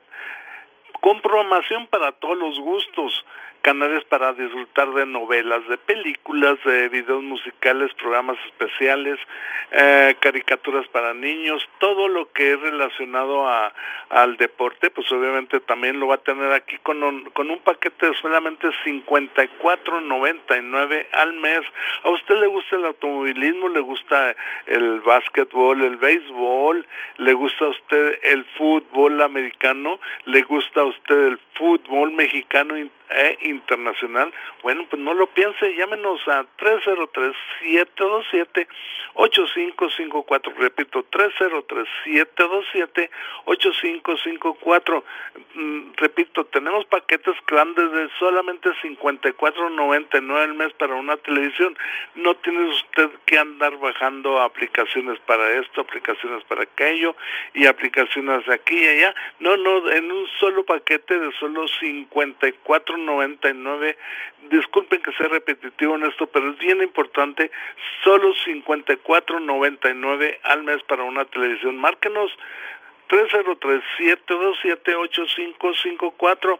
Estamos ubicados en el 270 Sur Federal, esquina con, con la Alameda, aquí en Demer, ya más de 30 años de experiencia. Le garantizan a usted que va a tener los mejores precios, al mejor, el mejor servicio y sobre todo la mejor atención del rumbo de Colorado y sus alrededores le vamos a regalar la tarjeta eh, que viene directamente de fábrica, que es de 100, 200 y hasta 300 dólares. También se le regalan tres meses de canales de películas, HBO8, Tencent Media Star. Eh, todo esto completamente gratis. No cree usted en promociones que le van a, le ofrecen eh, las, las eh, estrellas y todo con tal de, de gancharlo usted. No, marque aquí con nosotros 303-727. 8554, somos expertos en la televisión vía satélite 303 727-8554. Gracias, buenas tardes. Hasta la próxima. Por fin llegó el verano. 17 minutos después de la hora, mis queridos amigos, continuamos con más de este su programa La Voz del Pueblo. Nos vamos a enfocar un poquito en los deportes porque le cuento que el América eh, perdió por 2 a 1 con el Manchester City. Usted debe saber eso, Marco Martínez, ¿no? Siendo que usted eh, y su familia son americanistas. Yo no. A mí no me meten en ese rollo. ¿Usted no es americanista? Yo soy, yo no soy, nunca ¿Quién es americanista en su casa? Mi hijo. Su hijo, entonces su hijo debe ser. Desde que nació, y no sé, aún, todavía no sé por qué. No, en serio, en serio. yo me, he preguntado, pero ¿por qué? Mm. Y todo nació en El Paso. ¿Dónde nació ¿Por mi qué le gusta entonces el No lo sé, desde que nació, y estoy hablando mm. muy serio, desde que nació. Ha sido americanista y hasta hoy. Tuvieron un primer tiempo interesante, el América y el, el Manchester City. A ver, Manchester City, mis amigos, es uno de los mejores equipos de fútbol del mundo entero. Del mundo entero. Y en un partido amistoso, el eh, Man City le ganó por dos tantos contra uno al América. Dos goles de Kevin De Bruyne, uno de los mejores jugadores del mundo descontó para eh, el América, el jugador Martín, y las estadísticas definitivamente muestran un partido que se inclinó a favor del Manchester City como debería ser, ¿no? Como debería ser. Mm. ¿Por qué? Porque es el, el mejor equipo. Pero... De Pep Guardiola habla, ¿verdad? Exacto. Hay un dato interesante. A ver, el América saltó al campo de juego con Ochoa, con Sánchez, con Lara, con Araujo, con Fuentes, atrás Dos Santos y Sánchez en el medio campo eh, como volantes mixtos, Fidalgo, Valdes y Cendejas en la parte de adelante y Martín como único delantero, ¿no? Ah, el eh, Man City estuvo en el campo de juego con Ortega, Walker, Aque, Embete, Cancelo, De Bruyne, Rodrigo, Silva, Mares, Álvarez y Grealish. Así, muchos de estos jugadores son suplentes, pero siguen siendo grandes jugadores. A ver, dos para el Man City, uno para el América. No sé quién habrá tenido la oportunidad de ver este partido, pero hay, un factor interesante. El América hasta el momento es el único equipo que no se hizo golear. Ah, eso iba a comentar. ¿Verdad? Porque, a ver, el Barcelona se enfrentó al eh, equipo de la MLS conocido como Inter de Miami y el resultado fue desastroso. Seis para el Barcelona, cero para el Inter de Miami. Y también me parece que el Manchester United, si no me equivoco, o, o, tal vez me equivoco de equipo, le metió una paliza al DC United.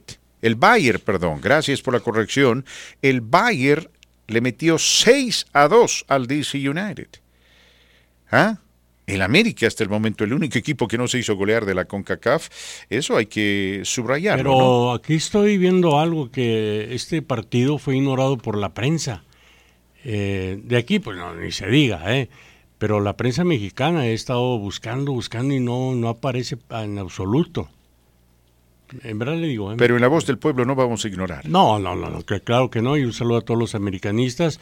Eh, muchos, uh, está viendo un meme, que quizá le dieron chance a la América, tuvieron compasión y por eso no los golearon. No, no, No, no. Eh, América tiene lo suyo. Tiene lo Si- suyo. si yo ser un tiene lo aficionado, suyo. tiene lo Hay, que, hay que respetar. Y ahí ¿no? lo demostró, ¿no? Es que hay, hay gente que eh, malinterpreta esto eh, y, y me causa risa, ¿no? Algún, algún fanático de Chivas dirá por ahí, oh, hablemos de equipos grandes, eh, no hablemos de equipos chicos, porque Chivas es un equipo chico, o viceversa. Fanático de Chivas dirá, por favor, por favor, hablemos de fútbol, no del América, equipo chico. No, no, no, no. Ese es un insulto a la inteligencia, ¿no? Ambos, Chivas y América, son dos equipos grandes eh, de México y de la Confederación. Vamos a ir a la pausa, mis queridos amigos. Continuamos con más. Después de la pausa, le voy a contar lo que está pasando con esto de la sequía, porque realmente estamos sufriendo de sequía en esta parte del país, en la parte oeste. Nos vamos a enfocar en las hospitalizaciones asociadas con el COVID y también le voy a contar dónde es que usted puede encontrar el galón de gasolina más barato para su automóvil.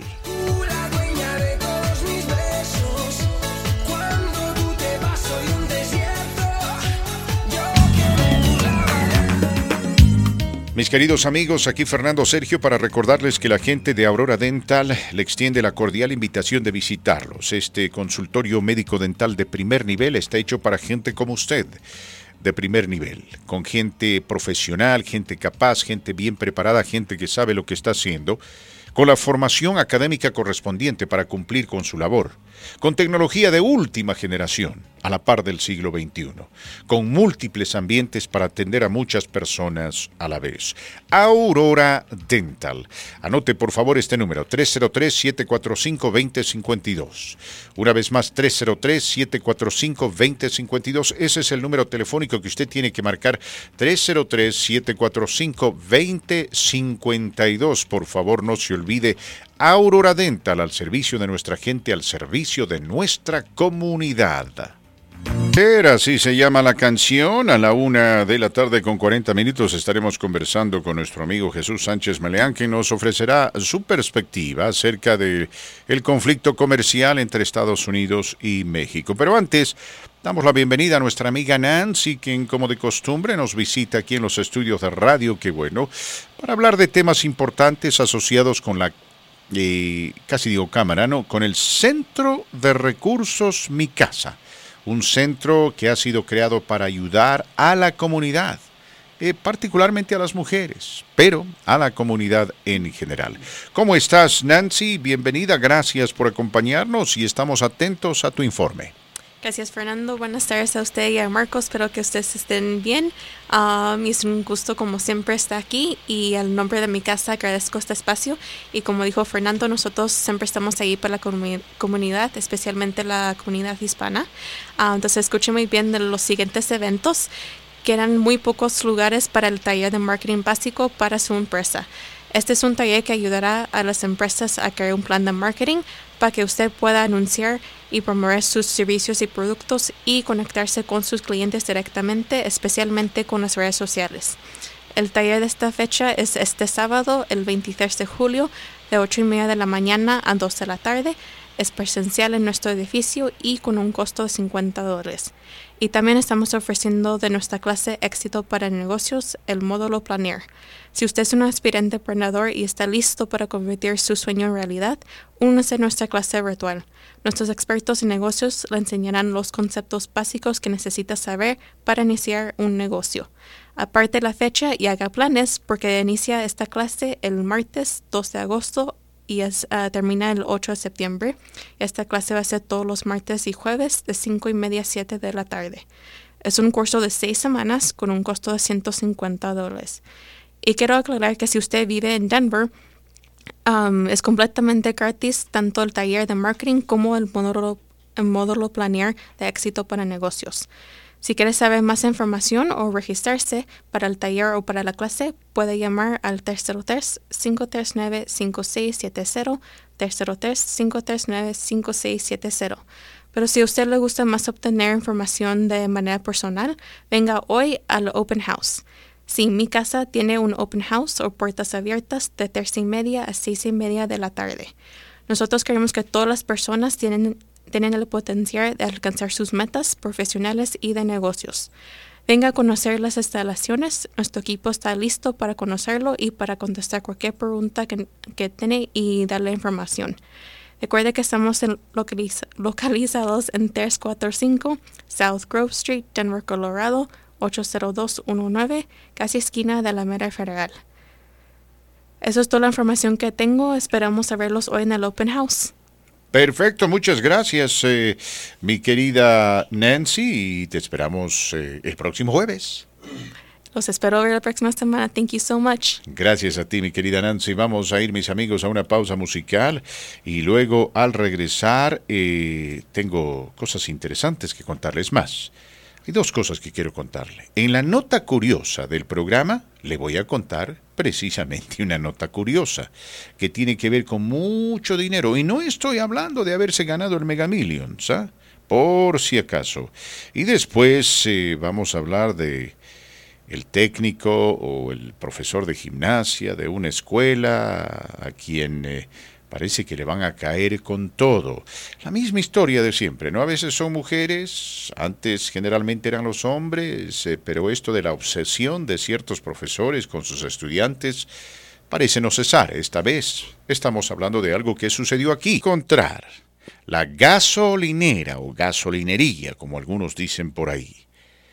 Otros, eh, creo que en Uruguay y en Argentina dicen la nafta, la naftería, ¿no? Porque así le llaman a, la- a la gasolina, nafta.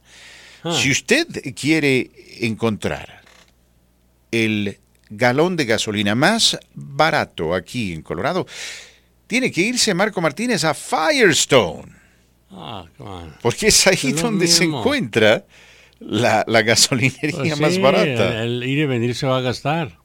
Es como los que cruzan a, a Ju- Juárez, voy a hablar, ¿no? Del Paso a Juárez, porque está más barata la gasolina en Juárez. Sí, está más barata, llenan el tanque, pero al regreso les espera dos horas para cruzar el puente. Dos horas. O una hora, si les va bien. Entonces, ¿qué caso tiene ir a Juárez a llenar el tanque, no? Pero son 25 millas. Sí, Digamos pero, 30. Pero, pero le espera. le 30 espera. millas son 60 Ajá. millas. La- ah, si usted tiene una trocota, por ahí por ahí se ahorra unos cuantos centavos, pero Sí, evidentemente hay un sacrificio, ¿no? Hay un sacrificio, y sacrificio. gasta casi un poquito mm, menos de medio galón en cruzar el puente. Eh, Usted sabe A que aquí refiero, cerca ¿no? Mm. de la estación de radio hay una, hay una tienda 7-Eleven. Sí. Eh, y hay una señora, me parece que ella es oriunda de Pakistán, De quien, Pakistán, quien mm. maneja la tienda. Entonces, eh, hablando con ella, le hice una sugerencia. Le digo, ¿por qué ustedes no implementan una promoción? Me dice, ¿qué tipo de promoción? Le digo, la promoción que diga que si tú gastas 10 dólares, digamos aquí en la tienda, te haces acreedor a un certificado, y digo, de, de 5 dólares para la gasolina. O le- claro, le, le digo, son 10, eh, tal vez usted podría poner 20 dólares, ¿no? 20 dólares que usted No, gaste en la tienda y reciba un certificado de 5 dólares para poner gasolina al auto.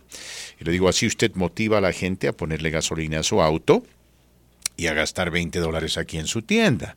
Entonces le digo, la ganancia eh, va a ser mayor, en el proceso sacrifica 5 dólares. Y me mira la señora y me dice, no necesito esa promoción. Y le digo, ¿por qué? Porque me dice, porque la gente viene y le pone gasolina a su auto sin necesidad de los 5 dólares y sí. compra porque está acostumbrada a comprar en 7-Eleven. Sí, pero Le dije, le dije, usted, usted me quiere decir que le compran esa pizza grasosa que vende, me dijo, la mismita. Sí, no, sí la venden, la venden. Yo, yo, yo he visto eh, cómo se llevan varios, ah, varias eh, pedazos, le llaman, ¿no? De pizza. Sí, rodajas. Slices, ¿no? He visto, he visto eh, gente que no tiene tiempo, me imagino, para llevar lonches, se llevan hasta 10 o entran indigentes también y compran esas pizzas que usted está comentando. Esas pizzas grasosas, ¿no? Ay, que realmente, bueno, ninguna pizza, le voy a ser honesto, eh, representa alimento. Ninguna pizza. no, esas, Eh, ahora recuerdo haber leído un libro hace años atrás de un cardiólogo que decía, si usted va a ordenar una pizza, por lo menos pídala con aceitunas, porque las aceitunas son buenas para el corazón. Decía. Mm, ¿Usted ha, ha escuchado contaminación acústica? contaminación acústica. No he escuchado ese término, he escuchado indudablemente lo que se llama... Es algo similar a contaminación acústica cuando Ajá. el volumen eh, de determinada radio eh, Sí. está, está demasiado alto y, y afecta afecta a los demás, ¿no? Es decir, por ahí usted tiene una casa y los domingos le encanta lavar su auto, como mucha gente, y pone ahí, pone ahí la bota. ¿Me Pero entiende? a todo Entonces, mientras la gente está ahí mm, divirtiéndose en su casa, Ah. comiendo una carne asada, en fin, eh, ahí usted a todo volumen está escuchando la bota, la bota, Oh, que la bocina. bota. O por ahí está escuchando, uy, qué miedo, mira cómo estoy temblando. Que se va a poner de moda. Uy, qué miedo, mira cómo estoy temblando. Y entonces, eh, bueno, eh, eh, a eso creo que le refieren, se Pero- refieren cuando hablan de Pero, contaminación acústica. ¿esto qué tiene que ver con la ecología? Bueno, vamos a hablar de eso más No, adelante. sí, por favor, porque Vamos a hablar de eso. interesante, Le quiero, le quiero dejar saber, mi querido amigo, que las hospitalizaciones del COVID han bajado aquí en el estado de Colorado, pero eso no quiere decir que usted está fuera de peligro, así que por favor vacúnese. Y también decirle que la sequía está afectando al Lake Powell, uno de los lagos más importantes, eh, que es una especie eh, de reservorio eh, para eh, precisamente proveernos de agua. Es decir, hay una cierta sequía en la parte oeste de este país y hay que, como le había mencionado el lunes, hacer un esfuerzo sincero para conservar agua. 40 minutos, lo prometido es deuda. Está con nosotros nuestro buen amigo Jesús Sánchez Meleán. Él es el editor del periódico El Comercio o el semanario El Comercio, si usted quiere. Eh, Jesús, ¿has escuchado tú esa canción de Chico Che que dice, uy, qué miedo, mira cómo estoy temblando? ¿La has escuchado? Sí, claro, por Ah. supuesto, muy conocida. Muy bien, Además, esa es la canción que esa es la canción que López Obrador dedicó a todos aquellos eh, quienes están mencionando esta esta disputa comercial entre Estados Unidos, México y Canadá ah, como un serio problema, ¿no? Él dijo no va a pasar nada. No hemos violado en lo absoluto el TEMEC, tenemos todo el derecho del mundo de implementar la política energética que consideremos mejor para los mexicanos. Estoy parafraseando, no dijo eso exactamente, pero eso es lo que dio a entender. Ah, ¿Cómo ves tú esta disputa? Se veía venir, creo yo, eh, en su momento quien Salazar hizo lo posible por evitar esto. eh, no se ha dado. Entonces, en primera instancia, tal vez se ve esto como otro fracaso del embajador Ken Salazar. Yo no lo veo así. Digo esto porque el New York Times lo criticó por tener una relación demasiado cercana con López Obrador. Pero en términos generales, eh, ¿cómo ves esto tú, Jesús? Eh, ¿qué, a ver, ¿qué opinión te merece esta disputa? ¿Crees que va a ser resuelta de manera amigable o eh, va a dar lugar a otro impasse entre Estados Unidos y México? Mira, yo lo que creo que esto es parte de un entendimiento. Es decir, si hay un tratado que regula las relaciones entre los países, en este caso el- el- los, los tres países de América del Norte, se debe aplicar lo que está allí. Y no debe ningún país eh, disgustarse, eh, sino jugar limpio según lo que dice el tratado. Seguramente con esto, ese desacuerdo va a llevar a la conformación de un como una especie de tribunal que va a escuchar a las partes, se da la oportunidad de que estén en un entendimiento. Si no hay entendimiento, habrá algún, algún tipo de, de medida eh, y quedará siempre la acción de la retaliación. Entonces, en esta cosa es de jugar con cabeza fría. Eh, como tú dices, es un tema difícil porque ideológicamente López Obrador tiene una concepción de lo que es el manejo de la economía y por otra parte del, del digamos del uso de la energía él está a favor de la energía tradicional que es el, los todo lo que tiene que ver del, de la energía fósil o sea la extracción de petróleo y la energía digamos tradicional la electricidad por la vía tradicional. Y eso es un conflicto que era inevitable con eh, otras empresas norteamericanas que tienen todo el derecho de competir en México y en Canadá, así como compiten en Estados Unidos, para tener un espacio del mercado y se ven afectadas. Mm. Eh, Aquí el presidente López Obrador está diciendo, Jesús, de que no se violó absolutamente ningún, eh, ninguna cláusula del convenio del TEMEC. ¿Tú, tú lo ves así? Ah, eh, digo porque, claro, entendemos que aquí hay un conflicto. Un lado dice sí, el otro lado dice no. Eh, pero él ha sido claro y dijo, no, señor, aquí no se ha violado nada. No sé de qué están hablando. Él le echa la culpa a los empresarios mexicanos, particularmente por haber creado esta crisis, dice él. Pero algunos en México están argumentando de que sí, de que violó el TEMEC.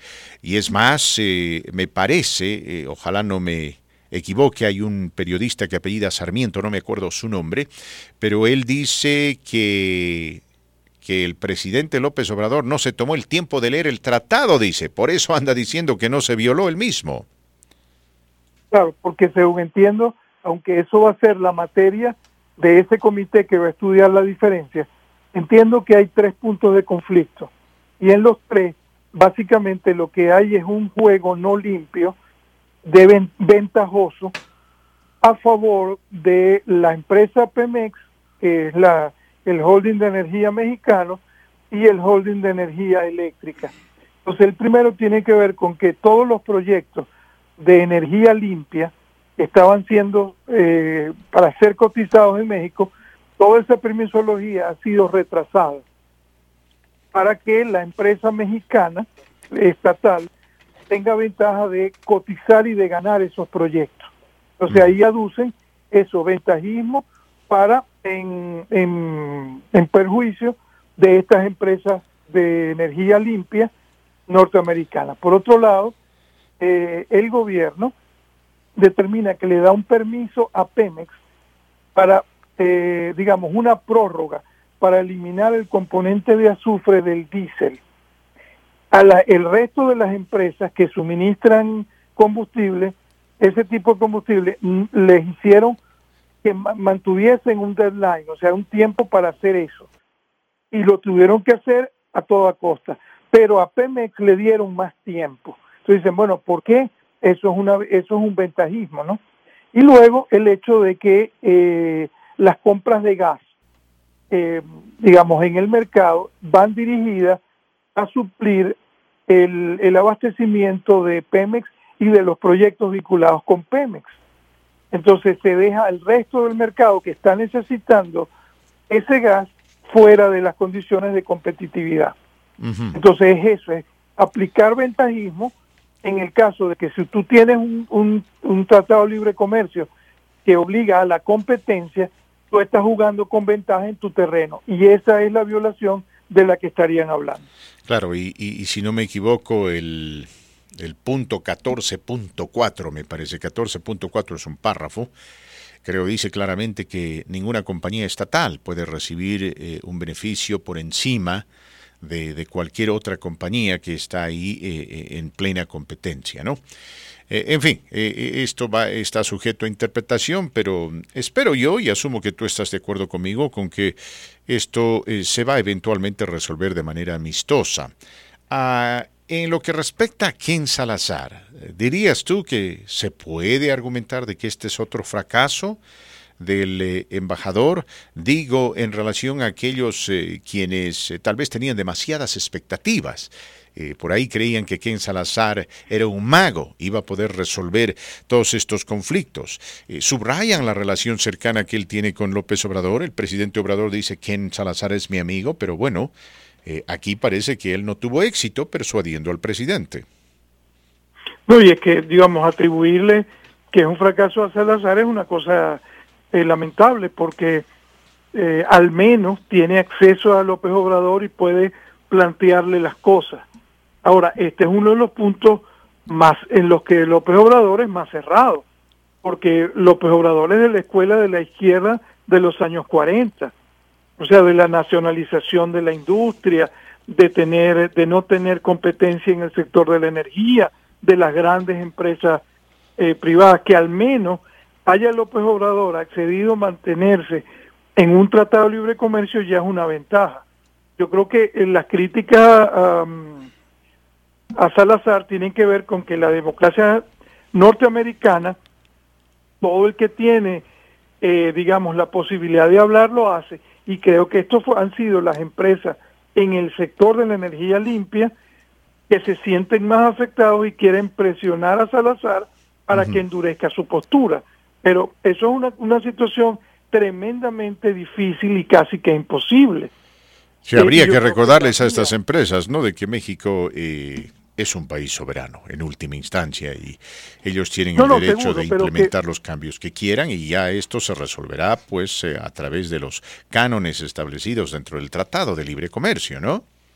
Claro, pero tienen igual esas empresas el derecho de, de expresarse en Estados Unidos. Como tú dices, eh, todo estaba enfocado en unos reportajes que ha hecho el New York Times. Y eso está bien, es válido. En la democracia norteamericana eso es válido. Todo el que tenga un punto de vista va y lo expresa. Muy bien. Y esas son las críticas a Salazar. Ahora, atribuir eso en total eh, como un fracaso me parece equivocado a una gestión muy importante como la de Salazar. Mis amigos, conversando con un amigo de este su programa, Jesús Sánchez Meleán, quien es editor del semanario El Comercio. Para terminar, Jesús, eh, quiero compartirte eh, la pregunta de un oyente nuestro, es el único italiano que escucha este programa, se llama Marcello. Y él dice que entre los dos personajes más importantes en su vida, en primera instancia está Benito Mussolini y después Andrés Manuel López Obrador. Y con sarcasmo eh, me manda esta pregunta y me dice, ja, ja, ja, hágale una pregunta a Jesús. ¿Sigue siendo su presidente Juan Guaidó? Dice. Sin duda, sin duda, porque en este momento la figura que sigue teniendo reconocimiento de la mayor parte de la comunidad internacional. Eh, es una figura electa con legitimidad, cosa que no tiene la legitimidad, Maduro no tiene la legitimidad, pero en cosas de política igual, yo no le estoy pidiendo a Guaidó que sea el mago y que ejerza todo el gobierno, porque eh, le falta el poder de las Fuerzas Armadas, que lo tiene Maduro, que es un presidente ilegítimo.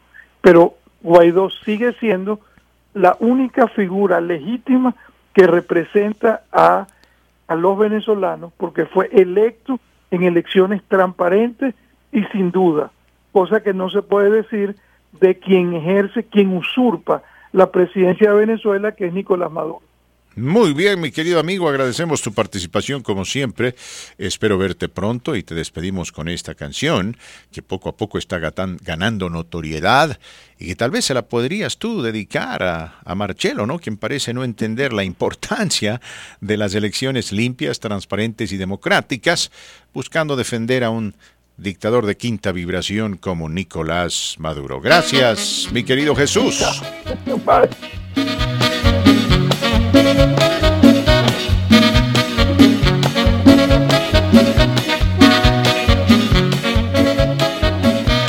Vienes de otro planeta solo para vigilarnos. Uy, qué miedo, mira cómo estoy temblando. Uy, qué miedo, mira cómo estoy temblando. Y que vienen en platillos a más de cuatro a llevarnos. Uy, qué miedo, mira cómo estoy temblando. Uy, qué miedo, mira cómo estoy temblando. Que el dólar va para arriba y el peso sigue bajando. Uy, qué miedo, mira cómo estoy temblando. Uy, qué miedo, mira cómo estoy temblando. La canasta va para arriba, ni peligro que bajando. Uy, qué miedo, mira cómo estoy temblando. Uy, uy, uy, qué miedo. Uy, uy, uy, qué miedo. Mira como tiemblo de bailar, casi no puedo. Uy, uy, uy, qué miedo. Uy, uy, uy, qué miedo. Mira como tiemblo de bailar, casi no puedo.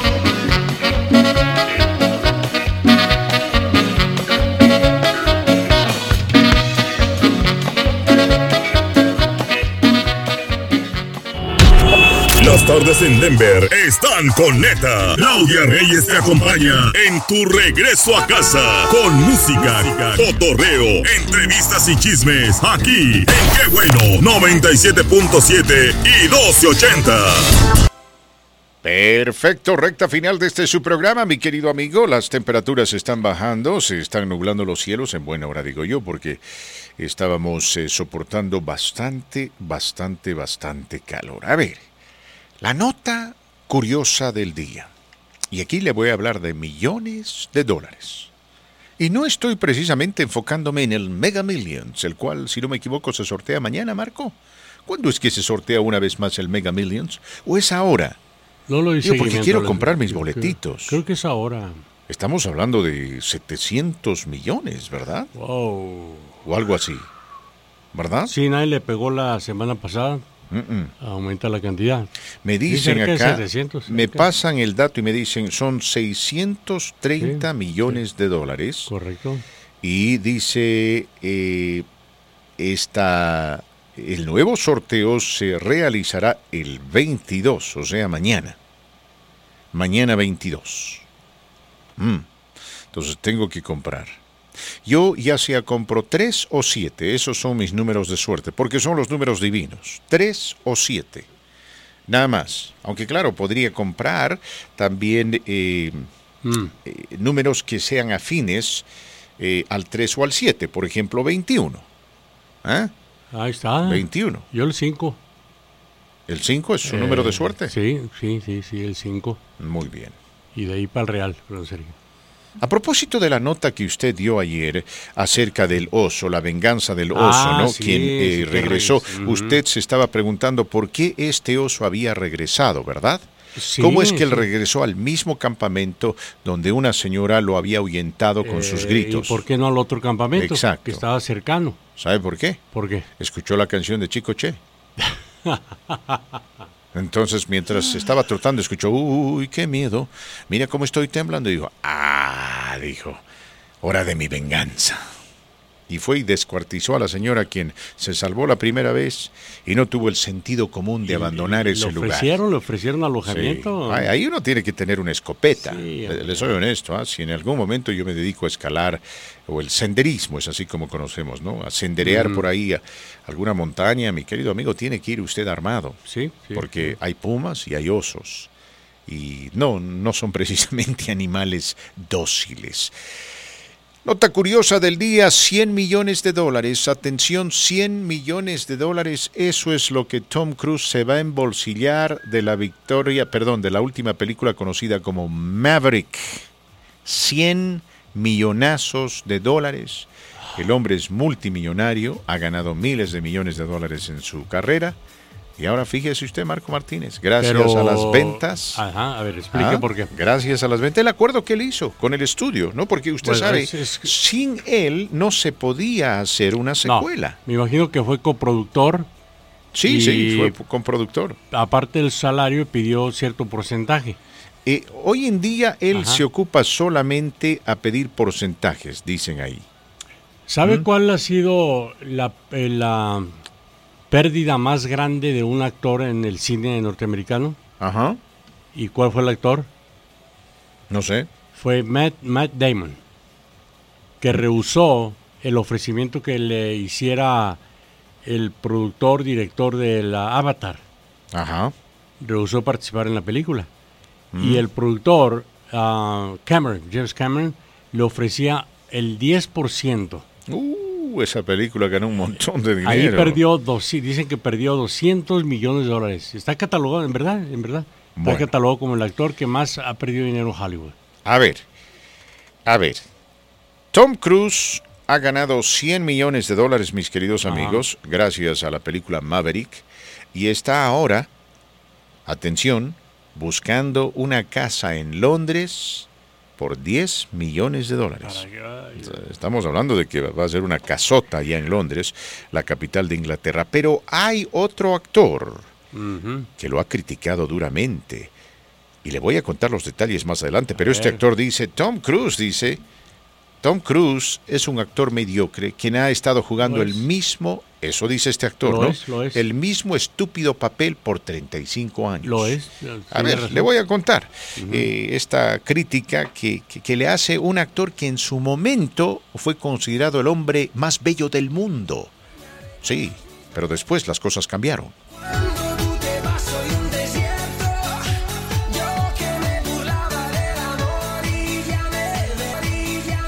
Gracias mis queridos amigos, Eh, bienvenidos a la cuarta y última hora de este su programa La Voz del Pueblo a través de la gran cadena que bueno, gracias por acompañarnos, gracias por estar con nosotros. En esta última hora estaremos registrando a gente para obsequiar boletos. A ver, atención, atención. le tenemos boletos eh, para Cultura Norteña el sábado 23 de julio y también para eh, un festival de vallenato con Felipe Peláez el viernes 22 de julio. Este viernes 22 de julio el Festival de Vallenato se hará en honor a la independencia de nuestros amigos colombianos. Y repito, el sábado viene Cultura Norteña. También estará Banda La Revuelta, La Integridad Norteña, el grupo Cabo, Caoba perdón, y demás. Ya depende de usted si quiere ganar boletos para el viernes o para el eh, sábado. ¿Está con nosotros eh, Jesús Carrillo, Marquito No, Martínez? no, no, no, no, no está, está eh, Carlitos. Bueno, no, no puedo atender a Carlitos en este momento mientras esperamos la llamada de Jesús. Dígale a Carlitos, por favor, que nos, Mm, ya que nos vuelva a llamar. Ah, ¿Nos vuelves a llamar, a ver, Carlos? a ver, déjeme ver un ratito. Parece que acá, acá dice... ¿Cambio horario? Mm, sí, sí, sí. eh, muy bien. Jesús Carrillo me dice, estoy en medio de... día 2 y 20, mi querido Jesús, porque a las 2.30 tenemos la entrevista con nuestro amigo, el abogado Alfredo, porque Ah, vamos bueno. a hablar del tiroteo que se suscitó el fin de semana en Lower Downtown, en la parte baja del centro de la ciudad, para que usted eh, escuche lo que tiene que decir el experto, ¿no? La, la policía está siendo objeto de duras críticas. ¿Cómo es que se ponen a disparar en contra de cinco personas para tratar de cazar a uno solo? considerando que este hombre se parapetó dentro de la multitud.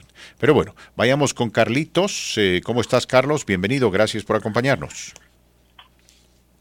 Buenas tardes, don Fier. Mire que fui a Kuwait, al Medio Oriente, a ver los petróleos de que negocios y todo eso. Mire que este yo espero que que este conflicto de México y Estados Unidos se arregle. Mire, yo creo que este México, eh, eh, eh, el, el Ken Salazar, el, el, el, el embajador de México, se está dando cuenta de, de todo lo que hicieron estos concesionarios, estos empresarios, y yo creo que van a, llegar a una regla, porque mire, yo no puedo venir a Estados Unidos como empresario y decirle a, a, a- Marco Rubio, que mira, te voy a dar 10 millones de dólares, pero no me cobres impuestos, no me cobres intereses. Y sabes qué, quiero favorecer a la Coca-Cola o, o a tal cosa, mire, qué bueno que se está dando cuenta Ken Salazar y qué bueno, yo creo que van a, re- llegar a un buen arreglo y pues la derecha ya en México pues ya moralmente está derrotada, mire, ya les cacharon todas sus marrullerías, todas sus eh, sus cosas que hacían ahí debajo del agua, mire. Eh, lo único también que eh, aquí al señor, ¿cómo se llama? Este Jesús Sánchez Melián, me gustaría que se informara un poquito más respecto a la a la energía renovable que tiene México, Sí. hidráulica, que pues eh, yo creo que eso va a ayudar mucho al gobierno de México y ha estado ayudando, mire, a estas empresas eh, leoninas que usaban eh, eh, eh, eso cuando se les terminaba el sol o cuando se les terminaba el aire, mire. Pe- eh, sí, mi presidente sí está a favor de las energías renovables. Eh, está trabajando muy arduamente en eso. Ahora, don Fer, este, el, el- trabajo tan formidable de mi amigo Ken Salazar, que no sé si se acuerda cuando mi padrino Fermín les hizo una taquería ahí en el, en el parque aquí de Aurora, que lo fuimos a saludar. Sí, sí, sí, me Me acuerdo. da mucho gusto que está haciendo muy buen trabajo. Ah, yo creo que tenemos que apoyar a los demócratas ahora en estas elecciones. Aunque mire, eh, no me está gustando lo que está sucediendo, pero no me queda de otra. Eh, le quisiera preguntar también, eh, Fer, eh, que si es cierto, si es verdad que Francia nacionalizó su energía, nomás pues, pues, como dice don este señor que acaba de hablar, que ya es de los 60 esa idea, ¿verdad? Eh, me Pues, gustaría que si lo verificara. Tú sabes, Carlitos, que cada país no tiene el, el derecho de, de hacer lo que quiere dentro de sus fronteras. Aquí hay un problema, es el problema del Tratado de Libre Comercio. No, por un lado, aquí en Estados Unidos le están diciendo al presidente Obrador que se han violado los cánones de ese Tratado de Libre Comercio. Él dice que no.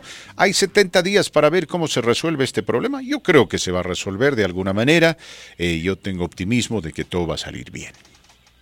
Bueno, yo le agradezco mucho por dejarme, darme la oportunidad de hablar y lo manda a saludar Judy Vázquez, oiga, y ahí estuve ayer con él, platicando con él ahí en su, donde está en la 16 y Sí, la sí, Habana. La Habana, sí.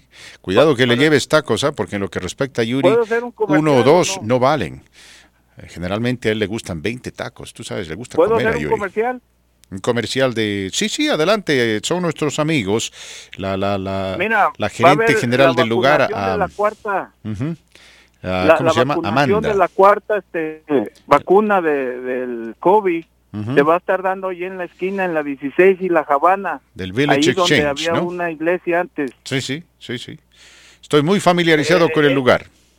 Va a ser el 28 de, eh, de este mes a las cuatro y media. 28 Va a de este mes, y parece cuatro y que media. están dando 100 dólares por los que se vayan a vacunar la cuarta. Nomás ten- tienen que llevar un recibo que viven en el condado de, de Arápago y de ahí este pues le van a dar un dinerito ahí por si por si quiere, ¿verdad? 100 dólares. No, no lo hago por el dinero, lo hago por mi salud, pero en fin. Tú, di- Gracias, dile, di- López. di- dile algo a Yuri, dile algo a Yuri, 100 dólares, eh, no, deberían subir esa cantidad a 200 dólares. Que le diga a la señora Amanda, quien está a cargo de ese lugar, que yo recomendé eso, 200 dólares, porque con la inflación, ahora 100 dólares ya no son 100 dólares. Por lo menos eso es lo que la gente dice, ¿no? Caray, a ver, una sangría que costaba 5 dólares ahora cuesta 12 dólares. Y el vaso, y ya no se lo dan lleno, se lo dan medio lleno. Vamos, eh, gracias Calitos, vamos a ir a la pausa, Marquito Martínez, y luego continuamos con más. Tenemos, mis queridos amigos, eh, que hablarles un poco de los deportes, porque parece que la selección del Perú se va a sacar la lotería, sí, la selección del Perú. Tenemos eh, también que continuar enfocándonos en este, el actor Mickey Rourke y sus duras declaraciones en contra de Tom Cruise. Y por supuesto vamos a hablar de la balacera, de lo que sucedió en Lower Downtown, donde cinco personas fueron heridas porque la policía trataba de capturar a un individuo. Eh, la noticia ha causado repudio. La mayoría de la gente no está repudiando esta medida adoptada por la policía, la cual se está defendiendo. Te saluda la reina de todas las bandas. ¡Banda Machos! Escuchamos el show del terrible Arre Macho.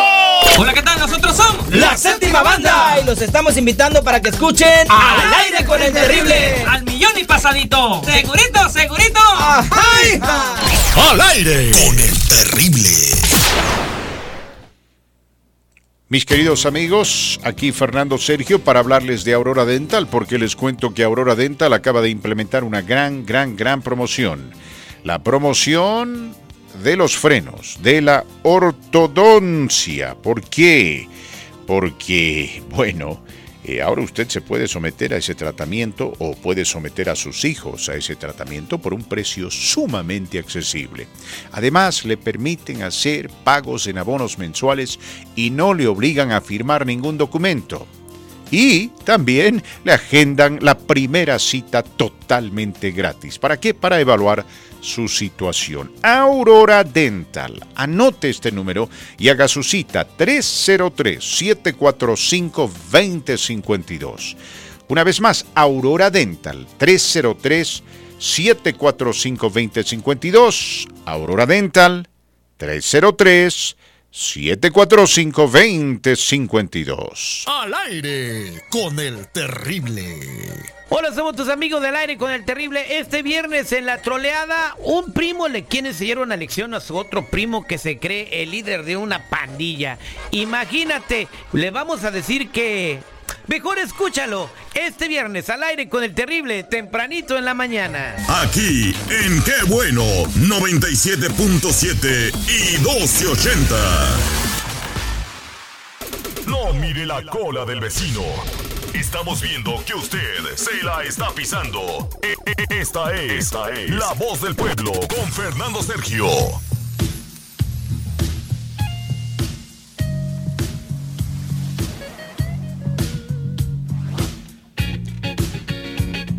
Perfecto, mis queridos amigos, más de este su programa La Voz del Pueblo. ¿A usted le gusta Chipotle, Marco Martínez? Ah, no, no. Bueno, no, le no, voy a le- contar, embargo, no. le voy a contar qué es lo que se puede venir para Chipotle y todos aquellos que gustan de esta cadena de comidas que, si no me equivoco, nació aquí en Colorado. Pero bueno, 22 minutos después de la hora está con nosotros Jesús Carrillo al otro lado de la línea para hablarnos de la Cámara Hispana de Comercio de Colorado. ¿Cómo estás, Jesús? Te escuchamos. ¿Qué tal? Muy buenas tardes tengan todos ustedes. El día de hoy súper contentos de poder conectar con nuestra gente, decirles gracias por el apoyo que nos están dando para poder expandir nuestros servicios a todas las áreas de Colorado. Hoy por hoy queremos darle gracias también a todos aquellos que nos apoyan, miembros de la Cámara, como lo es esta estación. Ya muy pronto viene un evento que tenemos todos los años, el cual nos sirve para poder am, llegar a varias metas, ¿no? Una, por un lado, es levantar fondos para la Cámara. Dos, dar la exposición a las pequeñas empresas. Tres, poder conectar a mucha gente que también se da cita para estar ahí, desde el gobernador, los alcaldes, dueños de empresas y también, ¿por qué no?, nuestra gente del área de culinaria. Y hoy por hoy queremos darle gracias también a PepsiCo. PepsiCo siempre está con nosotros. Es uno de los miembros padrinos también y que de hecho este año también levanta la mano y dice, yo quiero estar con ustedes, yo quiero patrocinar. Fernando, aquí tenemos el día de hoy a Sean, Sean eh, este, Early, que es el manager general de esta zona en, en Pepsi, nos está acompañando en vivo y quisiera presentártelo para que te cuente un poco más lo que está haciendo. ¿Qué te parece? Me parece muy bien, Sean, ¿cómo Jesús. Tuve el gusto de conocer a Sean, me parece un tiempo atrás. Hey, good afternoon, everyone. Thanks for having me. Eh, una, una alegría tenerte con nosotros, Sean. Eh, gracias por acompañarnos. Sean nos saluda, dice buenas tardes. eh, un saludo para todos ustedes. ¿Cuál es el rol que tú juegas en Pepsi, mi querido Sean? What role do you play in, in, in, in Pepsi? Yeah, so with, with PepsiCo, I'm our general manager. I run our sales and operations for the state of Colorado, for New Mexico, and for the Texas Panhandle. So I oversee about 19 of our warehouses who distribute products to all of our customers from restaurants to movie theaters to golf courses uh, to grocery stores to convenience stores. Uh, we employ a little over 2,000 folks across all of those facilities. And uh, we our our longest running business here is in in Denver. Uh, we've been in business here in Denver since about 1935. Impresionante, nuestro amigo Sean dice que él es el gerente general y, el encargado de operaciones de esta enorme eh, embotelladora conocida como Pepsi. Eh, está a cargo de 19, me escuchó bien, él dijo, ¿no? 19 warehouses en esto. Son, enormes almacenes, mis queridos amigos, eh, en, Colorado y otros estados contiguos. En total, 2.000 empleados están a su cargo y él eh, se encarga obviamente de distribuir la bebida a una serie de restaurantes, de parques, en fin, de cualquier, cualquier negocio u organización que necesite a- acceso a esta tan famosa bebida, la Pepsi Cola. Eh, Sean, tengo entendido que ustedes están prontos a abrir una nueva eh, embotelladora aquí en eh, Colorado, en las inmediaciones del Aeropuerto Internacional de Denver. Esto fue noticia hace días atrás. Uh, Sean, it is my understanding that Pepsi is going to make a huge investment here in Colorado, uh, in the city of Denver. You guys are going to open a huge plant uh, near the international airport. I'd, I'd appreciate if you can tell us a little bit about it. Yeah, I can do that. We're uh, PepsiCo's investing in the state of Colorado and the city of Denver. We're opening up. Uh, we've purchased the land for a little over 150 acres um, out near the uh, Denver International Airport at High Point Park. Uh, our facility out there will be 1.2 million acres, or I'm sorry, 1.2 million square feet. Acres would be a lot. Uh, so it's a 1.2 million square feet uh, manufacturing facility. It'll be the largest manufacturing facility in the U.S. for PepsiCo. Uh, we're adding 250 new jobs uh, to our organization out there. These will be high, uh, high skilled jobs, high tech jobs. We're going to have an automated warehouse in that facility. We'll have 11 manufacturing lines. Uh, we'll be producing Pepsi. Uh, we'll be producing Gatorade, Mountain Dew, and numerous other products in our PepsiCo portfolio. Uh, we're set to open here, I would say, in roughly 18 months. Um, and that was the second phase of a major investment that PepsiCo made here in Colorado. Uh, and we recently just opened up our new warehouse, uh, which is at 56th and Pecos here in Denver. That's our distribution center uh, where me and my team operate out of and service all of our customers here in the Denver market. Muy bien, perfecto. Nos dice Sean que, bueno, eh, Pepsi eh, se ha comprometido a invertir mucho dinero aquí en el estado de Colorado. La ciudad de Denver compraron un lote cercano al aeropuerto internacional de Denver. Dice que el tamaño de este nuevo almacén eh, en realidad va a ser un, un, eh, centro de embotellamiento. Eh, tiene, eh, excede el 1.2 millones de, de pies, ah, de pies cuadrados. Am, él eh, también menciona de que esta va a ser eh, la, eh, eh, diríamos, el, el almacén embotellador más grande o la planta embotelladora más grande en todos los Estados Unidos de América. Se van a emplear aproximadamente a 215 personas eh, y allá se va a embotellar y distribuir bebidas como Pepsi, como Gatorade, como Mountain View. Ah, esto va a suceder en aproximadamente 18 meses, es decir, en 18 meses se inaugura esta planta y ojalá nos inviten, digo yo, a esta inauguración. También nos menciona de un almacén de distribución que tienen ahí en las 56 y Pecos que le sirve a él de base de operaciones.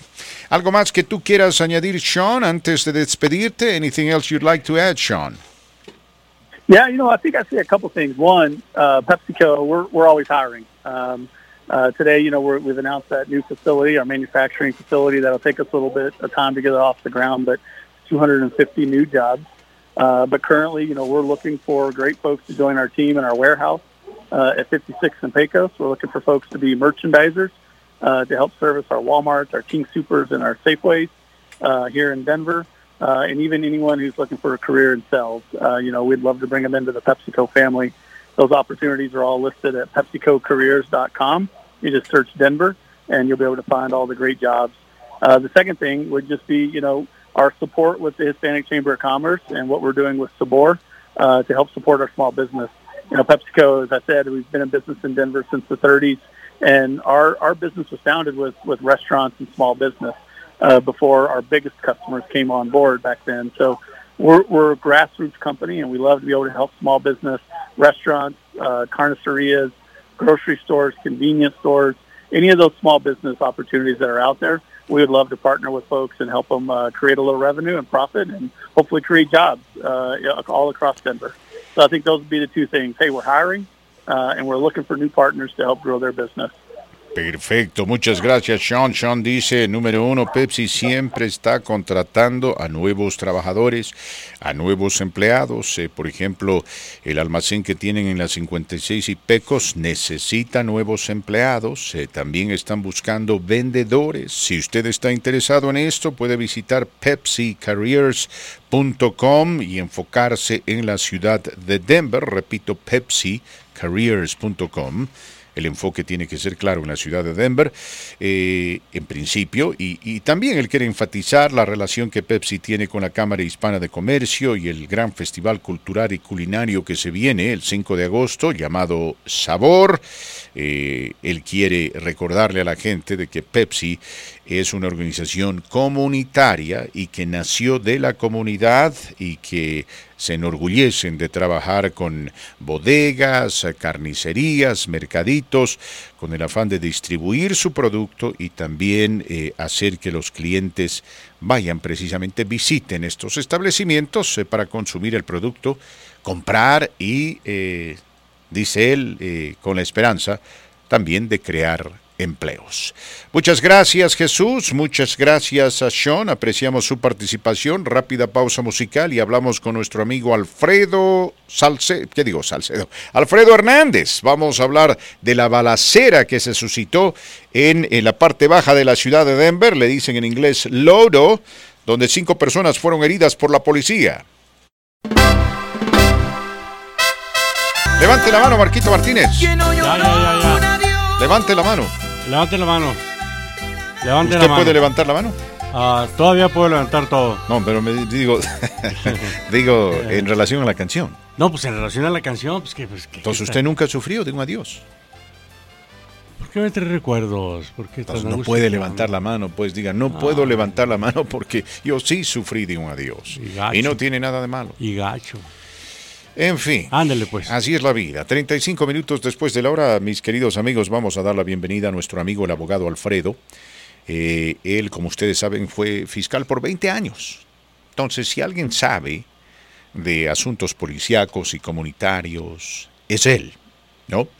Y vamos a aprovechar su experiencia eh, para hacerle unas cuantas preguntas asociadas con este incidente que se suscitó en Lodo el domingo, me parece, eh, que ha causado eh, bastante crítica por parte de la comunidad hacia la policía y también eh, por parte de su servidor hacia la policía.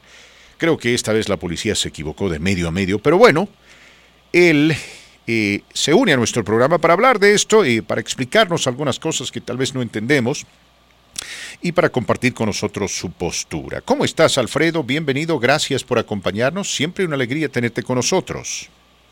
Igualmente, Fernando Sergio, muchísimas gracias por esta oportunidad. Saludos a Marcos también. Eh, Alfredo, yo creo que tú estás familiarizado ¿no? con lo que, lo que sucedió en el centro de la ciudad. eh, la policía, eh, en su afán de arrestar a un individuo que supuestamente tenía un arma de fuego y estaba apuntando en contra de la policía, eh, lastimó a cinco personas, hirió a cinco personas. Una de ellas ya se ha conseguido un abogado. eh, dos de estas personas eh, quieren simplemente saber por qué la policía tomó esa medida el domingo. ¿Por qué no fueron conscientes de que este individuo se estaba parapetando dentro de una multitud, que habían riesgos asociados con su casa? Eh, el hombre nunca disparó. Hay quienes dicen que ni siquiera apuntó a la policía, que tenía la, la pistola a su lado. En fin, eh, desde esa perspectiva, parece que aquí la policía se equivocó y que se apuró. Eh, han surgido críticas, lógicamente la policía está defendiendo sus acciones, pero ¿cómo ves tú esto, no? Tomando en cuenta tu experiencia y a sabiendas de que tú sabes mucho de lo que dice el manual de, de- operaciones de, de la policía. Bueno, eh, este, empe- empezando con ese punto, este, la póliza, o sea, el entrenamiento de, todos los policías que andan en las calles es de que tienen que dar aviso, anunciar que hay una pistola presente y dar un aviso a la persona que está ah, con esa arma. Si es posible, si es posible, porque ya saben, en la vida no, no hay cosas que son 100%, todo se, se, se mezcla con, con, con diferencias de, de- color, o sea, no es blanco y no es negro.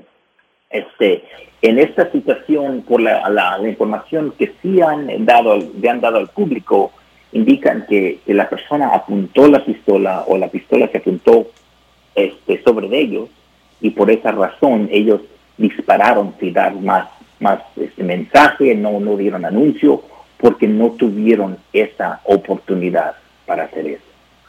Eso está también, está bien, en su entrenamiento así les indican que pueden hacer eso. Lo que sí me causa ah, pendiente es de que obviamente en su entrenamiento no vieron bien la situación si estaban, este, si había mucha más gente alrededor. Esa tal vez no era la decisión que se debería de hacer. Mm. Mira, eh, yo no, eh, no simpatizo eh, eh, eh, en lo absoluto el trabajo de estos oficiales que tienen que enfrentarse a estas personas en el centro de la ciudad mientras abandonan los clubes nocturnos en un área conocida por actividad pandillera, ¿no? Es un lugar peligroso.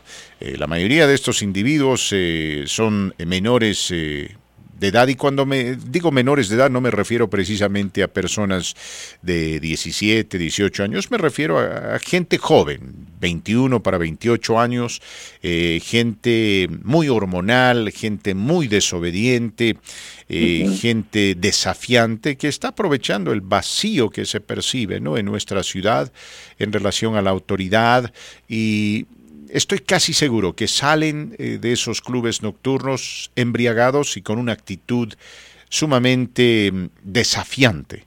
¿no? Entonces la policía tiene que tratar de mantener el orden en circunstancias difíciles y puedo entender ¿no? de que en determinado momento tal vez perdieron los estribos y gracias a Dios no terminaron matando a ninguna persona inocente, buscando cazar a este, a este criminal, porque solamente un criminal puede tener una pistola en la mano en medio de la gente y estar apuntando hacia la policía. Algunos dicen que no, me cuesta creer eso, eh, pero bueno, ¿por qué la policía no, no, no simplemente le extiende una disculpa a la comunidad?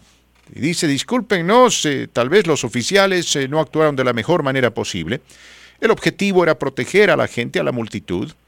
Eh, se va a investigar el hecho, se van a hacer las correcciones necesarias. Eh, por el contrario, veo que están buscando defender lo que pasó allá. Bueno, e- eso es obvio. Mire, eh, al decir, al pedir excusa o perdón, están aclarando de que sí están tomando responsabilidad por algo que tal vez no se sabe ahorita a este momento claramente. Eh, toda esa información se está aprendiendo con cada entrevista que se hace. Y, y cuando se involucran los, los abogados, abogados civiles, ah, buscando, buscando dinero por sus clientes, este, cambian las cosas completamente. Este, y por, eh, por esa razón hay muchas compañías, si no, si no, no sé si han notado que cuando les piden un comentario siempre dicen no damos comentario cuando hay una- un caso pendiente.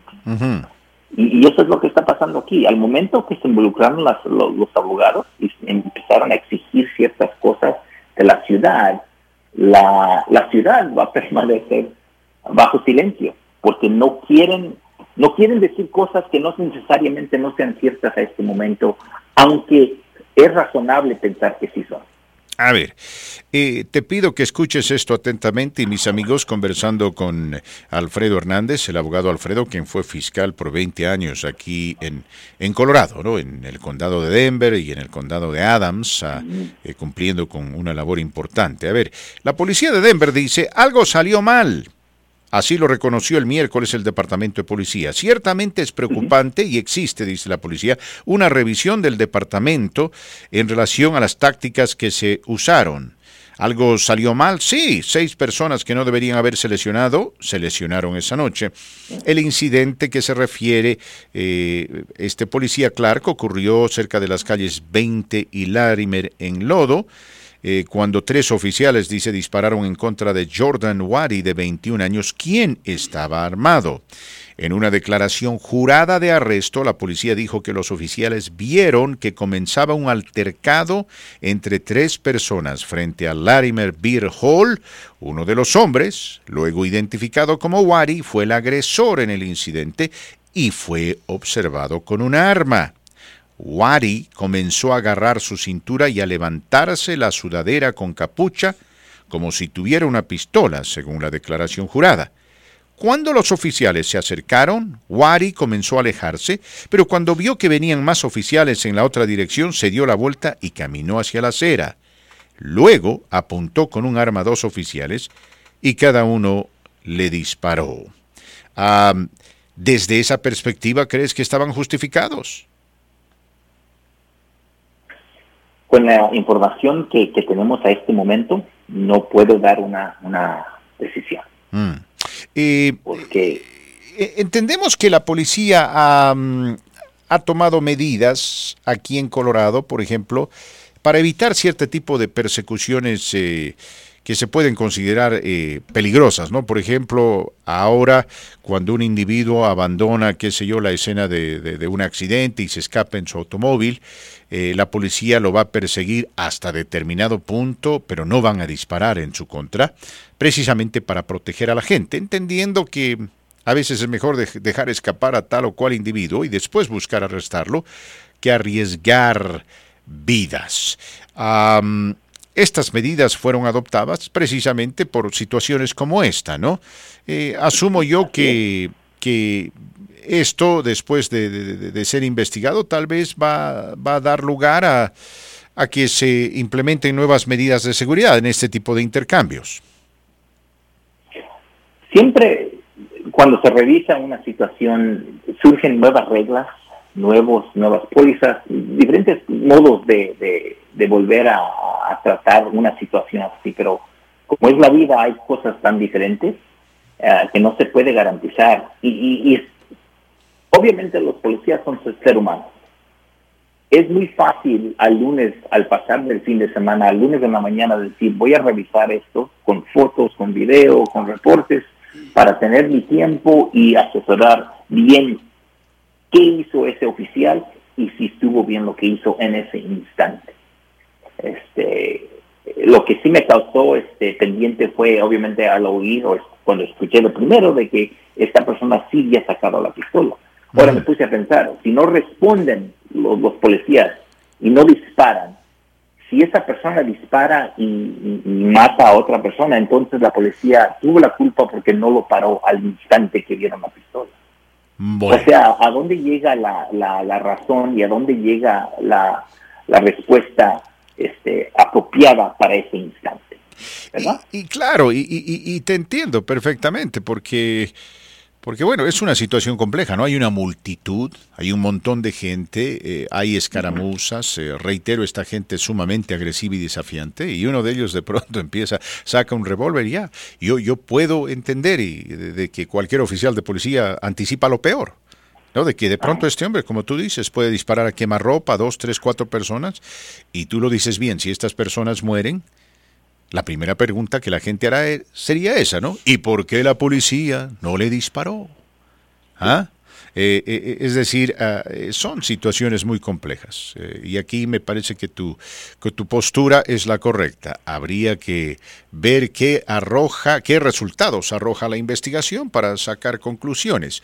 A priori, eh, parece ser eh, una equivocación, parece ser una reacción emocional más que táctica. Así es. Pero bueno, Así creo también, yo también. pero hay ciertos elementos que crean dudas, ¿no? Eh, por ejemplo, eso de que este individuo tenga una pistola en la mano representa un riesgo para todos los que están en ese sector.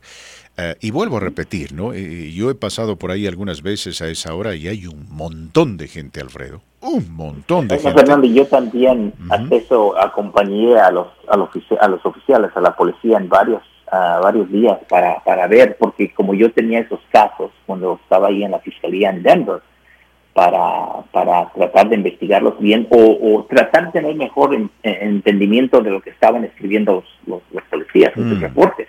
Sí. Es es súper difícil porque estas personas eh, están tomadas y, y- y empiezan con sus palabras malas, hasta unos tratan de escupir este, a, a la policía. Y mire, ellos con, con cierto grado de respeto y, y- y cien- cierto honor siempre se comportaban bien. No sé si sería porque estaba el fiscal ahí presente. ¿Quién sabe? que ya. no. Ojalá Sí. que no. Ojalá que no. Bueno, yo, yo recuerdo cómo ultimaron a una muchacha eh, de 19 años, creo, o de 14 años, perdón, hace tres años atrás, cuatro años atrás, estaban, creo, dentro de un Honda Civic, cinco o seis individuos fumando marihuana, o creo que estaban eh, fumando metanfetamina. La cuestión es que la policía, debido a una denuncia, los sorprendió, se acercaron oficiales, apuntaron en contra del vehículo, le dijeron que salga del mismo, ella encendió el carro, aceleró y bueno, dispararon a matar y la mataron. ¿Por qué? Porque el automóvil estaba siendo utilizado como un arma en su contra, ¿no?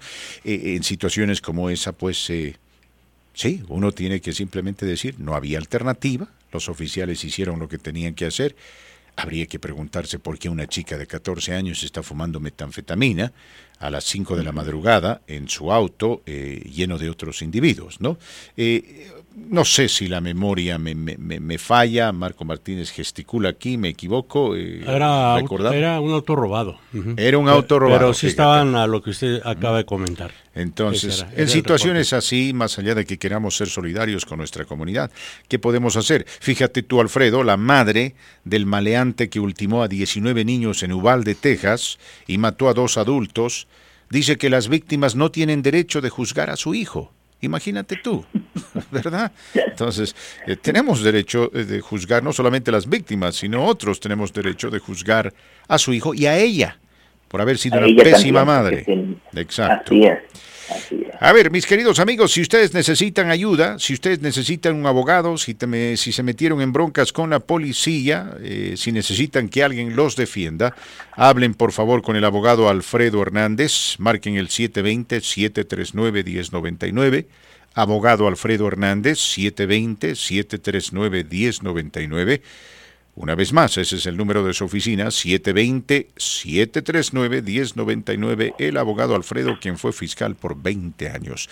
Muchas gracias por acompañarnos, Alfredo. Te deseamos todo lo mejor y esperamos eh, comunicarnos contigo en un futuro próximo y espero yo en lo personal verte muy pronto. Con mucho gusto, Fernando Sergio y Marcos. Muchísimas gracias. Que pasen muy buenas tardes. Igualmente, muchas gracias, el abogado Alfredo. Y fíjese usted, ¿no? Como buen abogado dijo, no puedo comentar hasta que todos los detalles sean filtrados a través de una investigación. Y es la verdad. Sí, sí, la, la policía mantiene su postura, ¿no? Y es lógico defendiendo a su a sus empleados, vaya, ¿no? Vamos a ir a la pausa, mis queridos amigos, y regresamos eh, en la parte final para cerrar este su programa con broche de oro con interesantes noticias. Has estado como en una montaña rusa, ya que el año pasado generó bastante estrés físico y emocional, pero ahora tienes la oportunidad de renovar y restaurar tu vida. Mi nombre es Susana Solomon de la familia de Alpine Bank, miembro FDIC. Estamos comprometidos a hacer todo lo posible para brindarte tranquilidad y calma. Lo primero es que te tratamos con cortesía. Realmente queremos escucharte y entender lo que es importante para ti y tu familia. Más allá de los productos y servicios que desees, te sentirás relajado y animado. Sé que la mayoría de los bancos hablan acerca de préstamos para automóviles o tasas de interés, pero Alpine Bank quiere darte más. Queremos darte tranquilidad. Union Station Lower Downtown, Cherry Creek North, Denver Tech Center y Boulder.